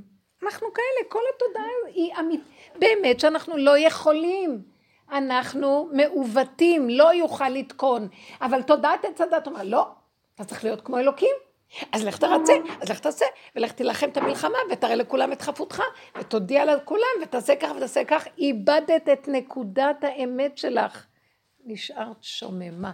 איבדת את הפגם, רצית לתקן אותו, או להראות לה שאת לא פגומה, איבדנו את הפגם. הפגם הזה צריך ללכת להשם, ולהגיד לו, אבא, ככה בראת אותי, ובעצם הכל בסדר, זה רק המשוגע כאן כל הזמן מפרש את זה, ורוצה לרצות את העולם. זה, זה, זה, זה שכל של חיצונים. אז תן לי להשלים ולקבל, ובאמת לא התכוונתי לשום דבר. פעם זה היא לא תיתן לי מה שאני נותנת לה, ופעם אני לא אתן לה מה שהיא נותנת לי, וככה זה העולם. היא עליי בצורה כזו שהיא לא רצתה לדבר איתי יותר. שלא תדבר. כן. כל החברה הזאת, וכל החברות האלה, וכל הדמיונות האלה. ואני עשיתי בדיוק אותו דבר אתמול למישהי. לא שעשיתי, כאילו גם כן, סיפור משהו קטן דומה, שרציתי לרצות אותה במשהו שהרגשתי שהיא אומרת, אין לך הכרת הטוב שאני עושה זה וזה וזה. ואז אני כאילו, הרגשתי, ברגע הראשון אמרתי, אין לי סבלנות, אין לי סבלנות לכל זה. תעשי, תתני מעצמך, כי את עוזרת כאן לכלל, תעזרי ואל תבקשי ממני שום אה, הכרת הטוב. אין לי כבר סבלנות לתת לאף אחד הכרת הטוב. אבל מה, באותו רגע, אחר כך אמרתי, טוב, את כזאת, שאת לא תחפשי ממישהו אחר. אבל למה, היא, רוצ... היא מרגישה ככה, תרצי אותה. ואיך שבאתי לרצות אותה, שפכה עליי קיטון. ואז אמרתי, לא הייתי צריכה בכלל להתחיל עם זה. לא, הייתה קרה, ו... ואז הרגשתי שאני אשאר טיפה במקום הזה, ואני אפגע. ואז אמרתי, ואני רגישה, נהייתי יותר כמו מה שהיה דפוק. כי הקליפה הזאת נופלת, אז את נשארת כמו ילד קטן. ואז אמרתי, ילד קטן כזה לא יכול לבוא במגע עם העולם. אז שהיא תחשוב, אז שזה יגיד, והוא יעשה ככה, והם יחשבו עליי ככה, והם ידברו עליי, ואני לא הולכת לעשות את מלחמות העניינים של להראות להם עניינים, כי ככה וזהו. ואיך שאמרתי את זה, ואז אמרתי, ריבונו שלם, אתם קיבלתם את העלון האחרון, אמרתי, במקום שאני אתעסק עם הסחורה, אני רוצה לחפש את בעל הסחורה. איפה כאן הנקודה של האמת בתוך כל השקר הזה? זה שאני תקועה, כן. אף פעם אי אפשר להחזיר לאף אחד כלום, מה שהוא נותן. אבל באמת אף אחד לא נותן כלום, זה השם נותן לו לתת. חזרתי ונהיה לי שקט אחרי זה. אז הנקודה שבאמת לא עשיתי את העבודה לפני, אז היה לי גם רגע שיוורון, שהבנתי מאיפה בא השיממון, ונהיה לי שיוורון כזה, למה לא מסרת את זה לשם? ואז אחרי זה אמרתי לא. לא עשיתי את העבודה לפני, אני עושה אותה עכשיו. יפה, אין עולם, יפה, אין זמן אצל השם, אין מוקדם ומאוחר. ורק לישון, יפה. אין מוקדם ומאוחר. אם לא עשית לפני, תעשי אחרי, תגמרי עם הסיפור. תודי באמת. זה כמו עבודת יום הכיפורים, מודים באמת, ואחרי זה צוחקים. אחר כך היה לי צחוק, אמרתי, וואי, איזה עולם של קטנוניות, אנשים חשובים, מחפשים שתגידי להם תודה ושתתני להם מקום. ילדים קטנים משחקים באיזה אגו וזה מצחיק כל כך הכל ילדותי. ילדותי. אין לי כוח. חבל, אני לא רוצה לאבד את המקום הנכון של הבגרות הנפשית הזאת, שהיא בעצם רואה כמה היא כלום, ואין עוד מלבדו הכל, אפילו גרגר, ואנחנו לא אפילו גרגיר אבק. התודעה הזאת, כלומר. ואז uh, תחזרי לגוף, הגוף הוא חשוב יותר. את רואה הגוף? זה אמיתי. אה, הלכתי לאכול תפוח. כן, אמרתי לעצמי, קודם כל הגוף. כן, יפה מאוד. תאכלי, תהני אותו, צמחי אותו, קלחי אותו. אני יודעת שאני עצבנית, אני אומרת, קודם כל תאכלי משהו אחרי יפה. יפה. זה מדבר. הרבנית, אני מרגישה שהעבודה הזאת היא דורשת המון המון חוזק נפשי וכוח. רק. והרבה פעמים אין לי את הכוח הזה אפילו. כאילו, אני יודעת שאני לא בסדר, ואני יודעת ש... אבל גם אין לי את הכוח לעשות אחרת. אני פשוט בתוך זה, וכאילו, אני אומרת, טוב. אז אני אגיד לך מה יהיה החוזק הנפשי שלך, תודי שאת לא יכולה. גם צריך חוזק נפשי גדול, כי האגו אומר מה אני לא יכולה. את לא יכולה. את לא צריכה לעשות כלום, זה לא עבודה ממש. למה אני אומרת שזו עבודה קשה? כי האגו שלי מזעזע. אז הייתי צריכה, כאילו אני עובדת עבודה קשה, כאילו, כי הוא התנגד לי והיו מלחמות וזה, באמת זה לא עבודה בכלל, זה וירטואלי. בסופו של דבר אני אומרת לך, מי שאין לו הרבה אגו, והוא אומר, אני לא יכול לעשות עבודה, הוא הכי קרוב, תגיד, טוב, אז אני ככה. תודי באמת. תודו באמת וזהו. תודי באמת שאת לא יכולה לתת לה מה שהיא רוצה. גרת. איזה ילדותי. איזה ילדותי זה. אבל זאת כל התרבות. אני נתתי לכם, וכל אחד רושם בספר הזיכרונות וחשבונות מה הוא נתן, מה נתן, וכל יום מדפדף ורואה ואחורה וקדימה. זה חיים אלה. נתת משהו, שכחת שנתת. בכלל לא את נתת, דרכך השם זרם. מי יש לו כוח להרים אצבע אם השם לא מכריז עליו? איזה שקר של גניבה. נתתי לך, עשיתי לך. אז אל תתני ואל תעשי יותר. לכן למדתי המסקנה, יותר טוב לא לעשות. כי ישר אני גונבת, ואז אני אתן חשבונות, ואז אני אכעס על בני אדם ואקפיד עליהם. יותר טוב לא מדובשך ולא מעוקצך. שבי בבית, אל תעשי עוגה ליולדת. לא, לא עושה לה עוגה. אחר כך מבילה, נתתי לה עוגה, אפילו לא אמרה לי שלום, לקחה את זה מהחריץ שהיא פתחה והלכה. את לא, אף אחד לא יכול לעשות משהו באמת לשם שמיים. תקשיבו, אין כזה דבר פה. כל אחד מחפש דרך זה להתגדר ולהיות משהו. אז יותר טוב לא לעשות. וזה מה שהשם אומר, די, די, די, שבו, אל תעשו. אני כבר אכנס לעולמי. ומה יהיה? היולדת לא, לא יזדקקו זה לזה, כל אחד יסתדר עם עצמו ולא יחסר לאף אחד כלום. אה, כל הפילנטרופים האלה שהם תורמים את כל הארגזים של המזון. הם אנשים עשירים, אז הם נותנים חלק לתרומות, ארגזי מזון לעניים וזה.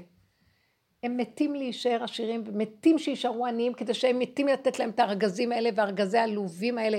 כל הזמן שולחים מטריות, מלא אטריות בארגזים האלה. אני אומרת, מה אתם שולחים? אז תשלחו לפחות, מי שירדה לי. תשלחו לפחות ארגזים של אה, מה שאף אחד לא אוכל, זורקים לשם, ונותנים לעניים. מרגיז. אז הם רוצים להיות עשירים, כל מנעמי העולם אצלהם, והם רוצים להישאר עשירים כדי לתרום. מה הם תורמים? כדי להרגיש שהם נותנים. מרגיז נורא. זו שיטה כזאת, כל העשירים האלה מפילנטרופיה. אולי תעשו משהו אחר, במקום שכל העשירות תהיה שלכם, תחלקו את זה לכולם, שיהיה שווה ושווה פה. השם נתן לכולם שיהיה שווה, אתם לקחתם לעצמכם יותר ממה שצריך. מישהו מוכן? אבל איזה אנשים אלה, הם תורמים, עושים חסד, שולחים ארגזים. טוב, אז עכשיו אני אומרת, הכדור הזה דפוק, אז במילא ארגזים זה טוב לפעמים, זה עוזר. אבל מלכתחילה זה כאילו, תבואי ככה. למה ככה צריך להיות העולם מלכתחילה? יש עולם ישר נקי יותר טוב, אני כל כך מתגעגעת אליו.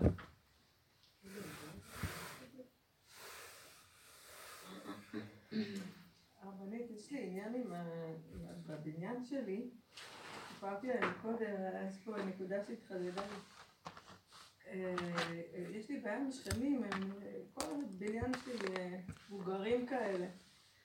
ומפריע להם, בחמש בערב מפריע להם מוזיקה, בשש אה, בערב מפריע להם תרנגולת קוקוריקו, וכל הזמן מפריע להם אצלי דברים. ואני למטה, אני זאת ששומעת טריקות ובומים ומכוניות וגולות וכל, ואני זאת שעושה את הרעש בבניין. והיום אה, בשש, כזה שש וחצי, הילדים שלי שמעו מוזיקה ורקדו, וזה היה כאילו חצי שיר וכבר קיבלתי כאילו אה, הודעה, זה אצלך מה? מוזיקה מאצלך? כזה, כן. לא, אחותי, חמש בערב, הכתמית, לא, לא משנה. תראי, אני יכולה להבין, זה הבנייה הזאת של פעם, הבנייה, לא, לא של פעם, זה בנייה קשה פה, שמעתי שממש הבנייה לא טובה. רוטט. לא, לא בנייה. אה, זה הבניינים הישנים. וזה היה בחצי שיר, כאילו, והיא כבר, אה, אפשר להנמיך? שזה בטענה. ואיכשהו באמת הילדים שלי קיבלו ועברו לטוף ולניגונים. ואיפשהו התבאסתי למה הם קיבלו את המוזיקה, כי לא רציתי להסכים לזה שהיא מבקשת ממני להנמיך בשש בערב. זה מעצבן, והתרגשתי שאני מתעצבנת, כאילו, תנו לחיות לחיות. באמת. נכון, אבל זה משהו אחר. זה משהו אחר. כל הזמן מעירים לי, חמש בערב. פותחת את הדלת להעיר לי למוזיקה. עכשיו, את רואה מלא בלונים ומלא ילדות ורודות, את מבינה שיש פה יום הולדת, כאילו, למה את מעירה לי? אין, אין כאילו רגישות, והרגשתי שאני מתעצבנת, היה לך רגישות, את רוצה, לא יודעת מה, חשבתי על המקרה, אולי היא רוצה להרדים את התינוק. גם אני רוצה להשיג את הדברים האלה ש... לא, אבל יש דברים שהם, יש איזה דברים שהם... שהם... זה הגון שאת... אה, שלא תתרגשי. אה? כאילו, רציתי... רצית לריב והם אה, לא נתנו לך. אבל אמרתי, אולי אני אפעיל את המוזיקה. רציתי להפעיל את המוזיקה, שלא לתת לזה הסכמה לזה שביקשתי ממני חוות, ואז אמרתי, יאללה, שטויות, אבל אה, זה עדיין עצבן אותי. כאילו, נכון, יש משהו בדברייך. אותי, די, נו. לא, זה לא שעה מאוחרת. אבל תמיד מה לעשות? לעשות? נכון.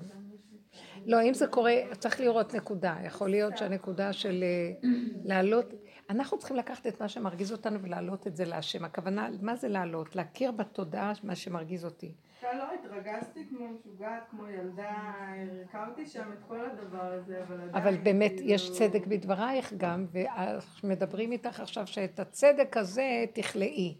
כן. זה מה זהו, שמרגיז. היה לי קשה. כן. וזה היה קשה. אז אה, אם עושים את זה באמת פעם או פעמיים, אמיתי, משהו שהשם יכול להכניס לה במוח שהיא תפסיק לעשות את זה. יש, יש ישועות כאלה, זה מה שקורה פה. אני לא רוצה לאבד את האפשרות שיהיה לי משהו שלא אני אלך להגיד לה ואני אסדר אותו ויסתדר מאליו. זה הנקודה של הגילוי האלוקי בכל דבר, אם אנחנו נותנים לו את נקודת הפגם. אם אני אומרת לו את הפגם שלי, מה הפגם שלי בתוך כל זה? אפילו שאני צודקת, בכל אופן, אני מוסרת לך את הרוגז שלי, את הכעס שלי, אה, כי, כי אני רוצה להיות צודקת, ואני מוותרת על הצדק הזה, ואני אומרת, טוב, אני מוסרת לך את הצדק הזה כרגע. רק אתה יכול לעשות כאן סדר.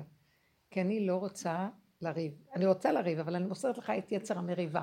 אני מוסרת לך את היצר של הצדק, כי הצדק הוא גם יצר. גילוי השם זה לא צדק, זה אמת. יש הבדל בין צדק. צדק זה הרעיון של האמת. ואילו גילוי השם זה אמת בכבודו ועצמו. אתם מבינים את ההבדל? אז אני יכולה לקחת דגל ולריב את כבודו של השם בעיקרון וברעיון של הצדק. צדק משמיים נשקף. אבל אמת מארץ תצמח. את רוצה שהוא יתגלה ויעשה איזה נס מופלא בטבע פשוט, איך שזה ככה? אז אני חייבת לתת לו משהו בהתאם. אז תני לו את התאווה לריב, את ה... זה מה שנקרא, את נותנת קורבן, זה קורבן. אם היינו נותנים קורבנות, לא היו צריכים את הקורבן הזה. כל הקורבנות שיש עכשיו. אנחנו צריכים לתת קורבנות מהסוג הזה, ובני אדם לא מוותרים. כל אחד רוצה לגאול את כבודו ולסדר את התדמית שלו ולהראות שהוא המנצח. ו... זה התר... העולם הזה הוא ככה, כל הזמן גונב. אין, אין מקום של הכנעה, התמעטות והכלה. עד שיהיה מקום שגם השם יקום וילחם את מלחמתך. לא, את לא צריכה להילחם. אם היינו עושים הכלה נכונה עם הערבים, כי הייתה תקופה של הכלה, השם היה קם ונלחם לנו. משהו כאן הלך לאיבוד בהכלה שהייתה. אין הכלה אמיתית. יש משהו שכן אני רואה שיש כאן איזה תקופות שאנחנו כאילו, כל הכוחנות, יש משהו בצה"ל ובכוחנות של גנבו את הכוח, כמו מלחמת ששת הימים היה כל כולה גילוי השם לגמרי. איך לקחו את זה בכוח של צה"ל וצה"ל וצה"ל וצה"ל. אז אה, אחר כך עשו תשובה על זה, ויכול להיות שזו הייתה התשובה, שהשם בא ונתן לערבים את הכוח. זאת אומרת, זו לא התשובה, זה כאילו, אתם לוקחים, גונבים את הכוח, אני אתן להם, את הכוח שגנבתם ממני, אני אתן להם. ואז נתנו להם את הנשק וכל הסכמי אוסלו וכל הדבר הזה. בזכות הכוח שהצגנו כביכול, בכוח הזה לקחנו את השטחים בעצם של ארץ ישראל. אבל אחרי זה עם ההתפארות, בעצם הוא לקח את. השטחים האלה, ועשה. את זה כמו קוץ. את. השטחים האלה שהיו בטבעיות שלנו. ממש. זה הכוחנות. להיות, אה, כל דבר נגנב פה. הכל נגנב. דנים על זה, עוסקים בזה, זה שלנו באופן טבעי, אבל זה טבעי שאת בשעה חמש וחצי תדליקי את המוזיקה, אז מה יש? זה ילדים. זה השעות שלהם. יש איזה משהו שאולי קודם לדבר הזה שגרם שיש כאן איזה... אולי התרחבות בשטח אחר, אני לא יודעת מה, תחפשי את ההתרחבות. ולרצות. לא, אבל היא עושה משהו אחר לא בסדר, שגרם לה שהוא תסתכל עליו בצורות עין פה. לא, אני אומרת.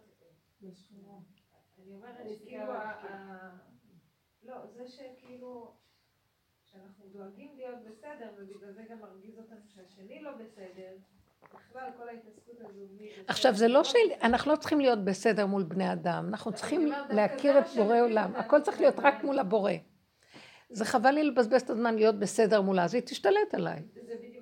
אז אני צריכה להיות לא בסדר מול בורא עולם. אני רוצה להיות בסדר מול העולם, והשם אומר לי, אבל אני רוצה את הלכלוך שלך אליי. מה הלכלוך שלך? שאת בסדר מול השני. מה את מרצה את השני? למה את לא... לא, אני ישר לה, מה, תראה אותי, כאילו, פה מתרגזת ממה? כן, כאילו, נכון. כולי רוגז, כאילו. לגמרי, זיהיתי את זה לגמרי. אז את הנקודה הזאת להעלות להשם, ולהגיד לו, אתה רואה, אתה, אתה מלמד אותי, שאתה שולח לי מי שיאפק אותי, כי אני לא נותנת את האיפוק, אז היא תגיד, ככה כל הזמן. מי שמחפש עבודת אמת, זה כל הזמן הוא יראה את זה. אין בכלל מה לומר. עבודה היא, אפילו שאנחנו מרשים לעצמנו להיות כאובים ממנה והכל, ואנחנו מדברות, וזה טוב בחברות הפותחים ומדברים את הכאב, אבל אנחנו צריכים לעזור להביא את זה לנקודת עבודה ולעלות. אלה אנשים שמאפשרים שיהיה השם מקום להתגלות פה. אתם לא מבינים, זה הכל, זה הכל גם וירטואלי השם. מה זה השם? זה לא דבר שאנחנו יכולים לאחוז אותו. אבל זה דומה בדומה מתקן. רק הצורה הזאת יכולה להזיז את הצורה הווירטואלית של עץ הדעת, הדבילית הזאת. היא משתלטת כאן על הכל. היא גם התגשמה, צורת החיים מאוד התגשמו בתודעה הזאת. כל כך מאמינים לישות ולכוח היפה, החיוביות. זה כזה שקר, כל החיוביות הזאת. אז מה, נהיה רעים? לא נהיה רעים, לא צריכים להיות רעים ולא טובים. לא להיות, החיוביות היא גניבה. מתחת לחיוביות יש המון קלקול שמכוסה.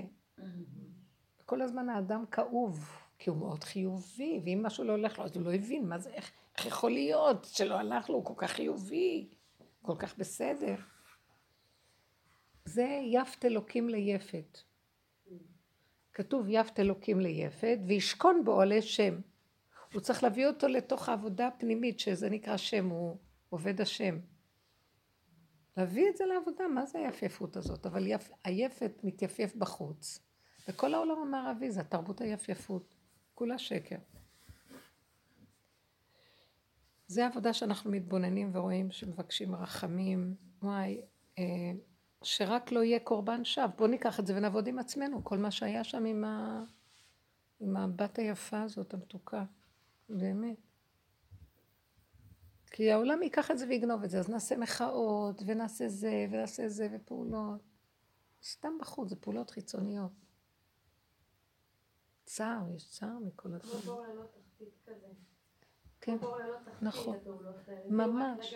כאילו אבל זה אף פעם לא באמת פעם לא. כן, מאוד שטחי, וזה יעבור, וישכחו, ועוד פעם, וישכחו, ועוד פעם, וישכחו, וזה משהו לא נורמלי פה. גם הצורך הזה להרגיש שאני עושה משהו, כי בעצם מה אני יכולה לעשות? זה צורך לסיפוק כזה. ממש.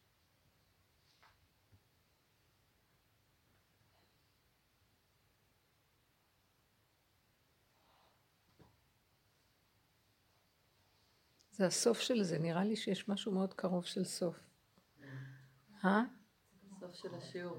כולם מרגישים את זה. אה? סוף של השיעור אני אומרת זה. אני לא יודעת איך יצא לי בדיוק בזמן להגיד. לא, אבל באמת, באמת. אה, קודם כל התשישות הזאת והאין אונות, רק שהיא לא תיגנב בכעס על השני. זה אין אונות מול בורא עולם. אז כאילו כשאני אומרת לו, אני, אני כבר לא יכולה יותר, אז הוא אומר לי, אני לא יכולה יותר. הוא אומר לי, אז אם את לא יכולה, אז אל תהיי יכולה. אתם רואים? רגע, אתם מבינות מה אני אומרת? אז מה אני אעשה? אל תחשבי על כלום, רק תהיי גולם, ותשארי ברגע הנשימה הזאת. את זה את יכולה להכיל, כן. הביאו לי תהי תודה, קמתי, הלכתי לפה, תודה. זה... התחילה התרגשות, התחילה זה, ואז בא לי המצוקה, אני לא יכולה יותר, אז אל תהיי יכולה להיות במצוקה, אז למה את פותחת המוח? אז למה את הולכת למקום הזה? זה מה שיקרה שם. צמצמי, חזור לאחוריך, ותשארי בכאן ועכשיו. אז גם לא תרגישי שאת לא יכולה יותר. ובאמת זה המקום שאני נכנס. כאילו עד שיתייאשו מלהיות יכולים, ויסכימו לאיך שזה ככה, שם מתגלה השם, איך שזה ככה. אני לא מרימה את הראש משם, כי אם אני רגע אפתח על מה שקורה, אני לא אוכל להכיל. לא יכולה, לא יכולה להכיל יותר כלום. ואל תחשבו שיש לי יש לי רצון להרים את הראש וכאילו לשאול שאלות. אני אוהבת להשקיף ולראות מה קורה, זה סיפוק של שקר. כי האמת היא מאוד פשוטה, איך שזה ככה. זה נראה לכם שיממון, אתם יודעים איזה מתיקות יש בה, שאין את המוח של הנחשים והקרבים, ושאת רק בריכוזיות של הנקודה, זה כמו תינוק. תינוק, תינוק לא יודע, הוא לא מרחף, הוא לא, הוא לא משקיף, הוא לא כלום, הוא חי את הנשימה של הרגע, והוא מתחדש עם זה כל רגע. הוא שכינה, אוהבים אותו, רוצים לחבק אותו, הוא כולו שכינה, שם נמצאת השכינה. ככה אנחנו צריכים להיות, במקום הזה. וכאילו אני מרגישה שאני במקום הזה, אבל יש לי איזה מקום שבורח ורוצה להשקיף ולראות מה קרה בעם ישראל, מה קורה פה, איפה העולם ולמה ואיך. ככה וזהו. זה קשה, זה מקום מאוד, כי אנחנו מפונקים. למה זה קשה? כי מפונקים. יש לנו מה לומר, יש לנו מה להביע, זו תרבות שמעודדת אותך להגיד מה שיש לך להגיד, ולחשוב, וליצור, ולעשות. כלומר, להתרחב בשקרים. ומה שאנחנו עושים זה עבודה הפוכה, אבל תדעו, לאט לאט העולם באמת מתחיל להרגיש כבר שהוא עייף. יש משהו שמתכווץ פנימה. זה כמו שבת, מתכווצים כבר פנימה. כאילו, אה, בשעות האלה של כניסת שבת כבר מתחילים להיכנס מהשווקים. כבר זה לא רשות הרבים, כבר הבישולים נגמרו, את לא תתחילי לפתוח עוד מיקסר לעשות עוד משהו, כבר יש משהו שמתכנס ופחות פעולות, יותר שקט. לאחרונה בכלל בנושא של שבת זה ממש מדהים אותי. לא היה לי כוח לעשות קניות הפעם. אין לי כוח, פתאום חשבתי עוד פעם ללכת קניות ולסחוב ולקחת ולהביא בקניות ולאו. ואז אמרתי לא. כשבאתי הביתה פתאום ראיתי שיש לי מה שיש לעשות, מה שכבר יש, אז זה היה לא כמו שכרגיל, אבל זה היה מתוק. והייתה שבת רגילה, הכל היה בסדר, ולא היה קניות. קניות, קניות. וגם אם לא יהיה כל מה שאת מדברת, הכל מאוד יפה, השבת תהיה ויאכלו, והכל יהיה בסדר, זה לא, לא קורה. אבל זה מתוק שיש קניות. רק שזה לא יהיה אני עושה את זה, שמישהו אחר יעשה את זה. אין לנו כבר כוח. חמודות. זה מתוק. בעזרת השם, מי יודע מה. אה, מישהי אומרת לי, הרב קניאבסקי, תקשיב, מישהי פרסמה את זה, לא?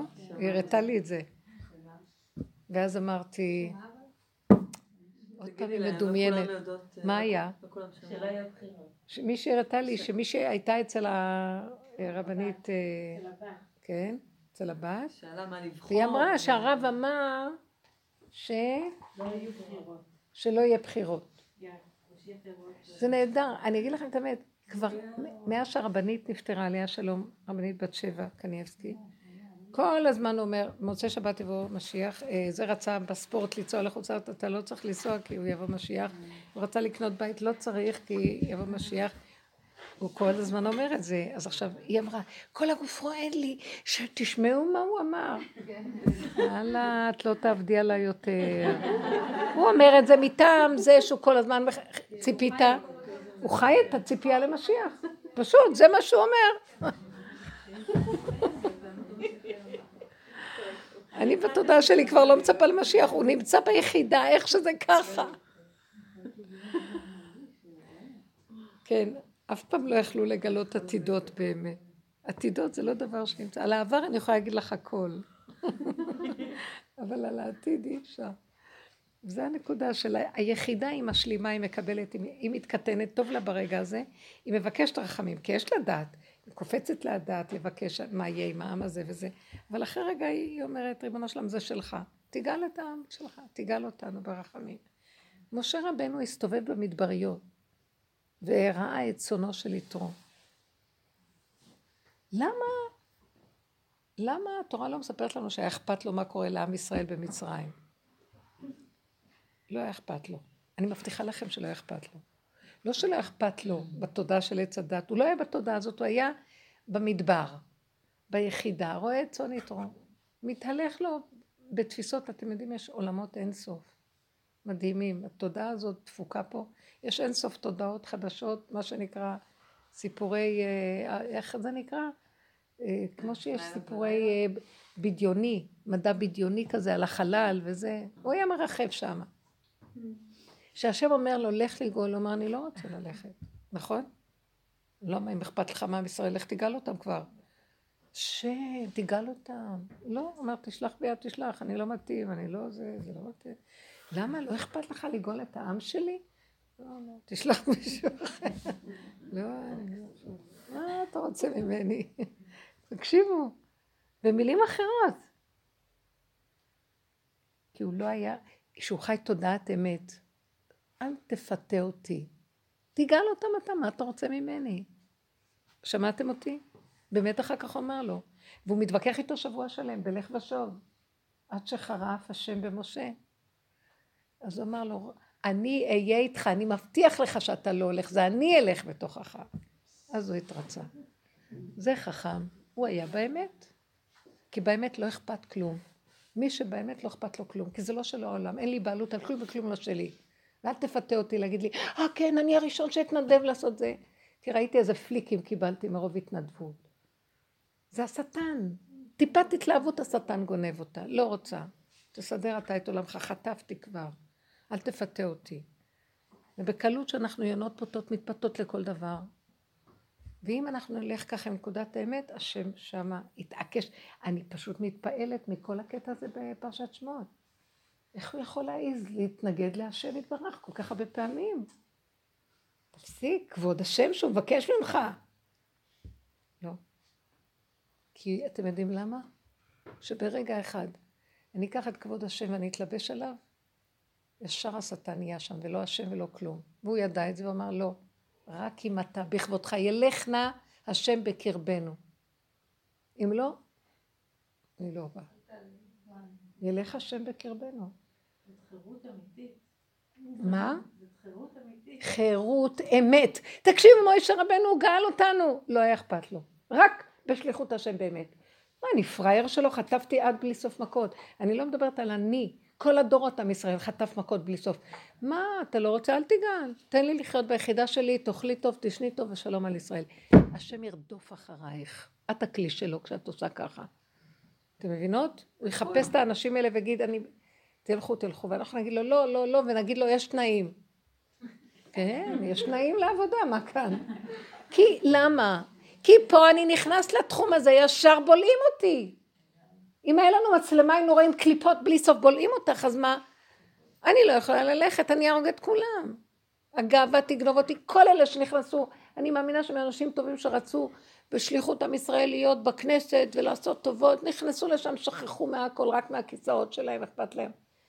ומהכבוד, ושזה מול זה, יש להם מלחמה אחד מול השני, להראות את מה הם יכולים לעשות, לא בשביל העם, בשביל שיראו שהם עשו אחד מול השני.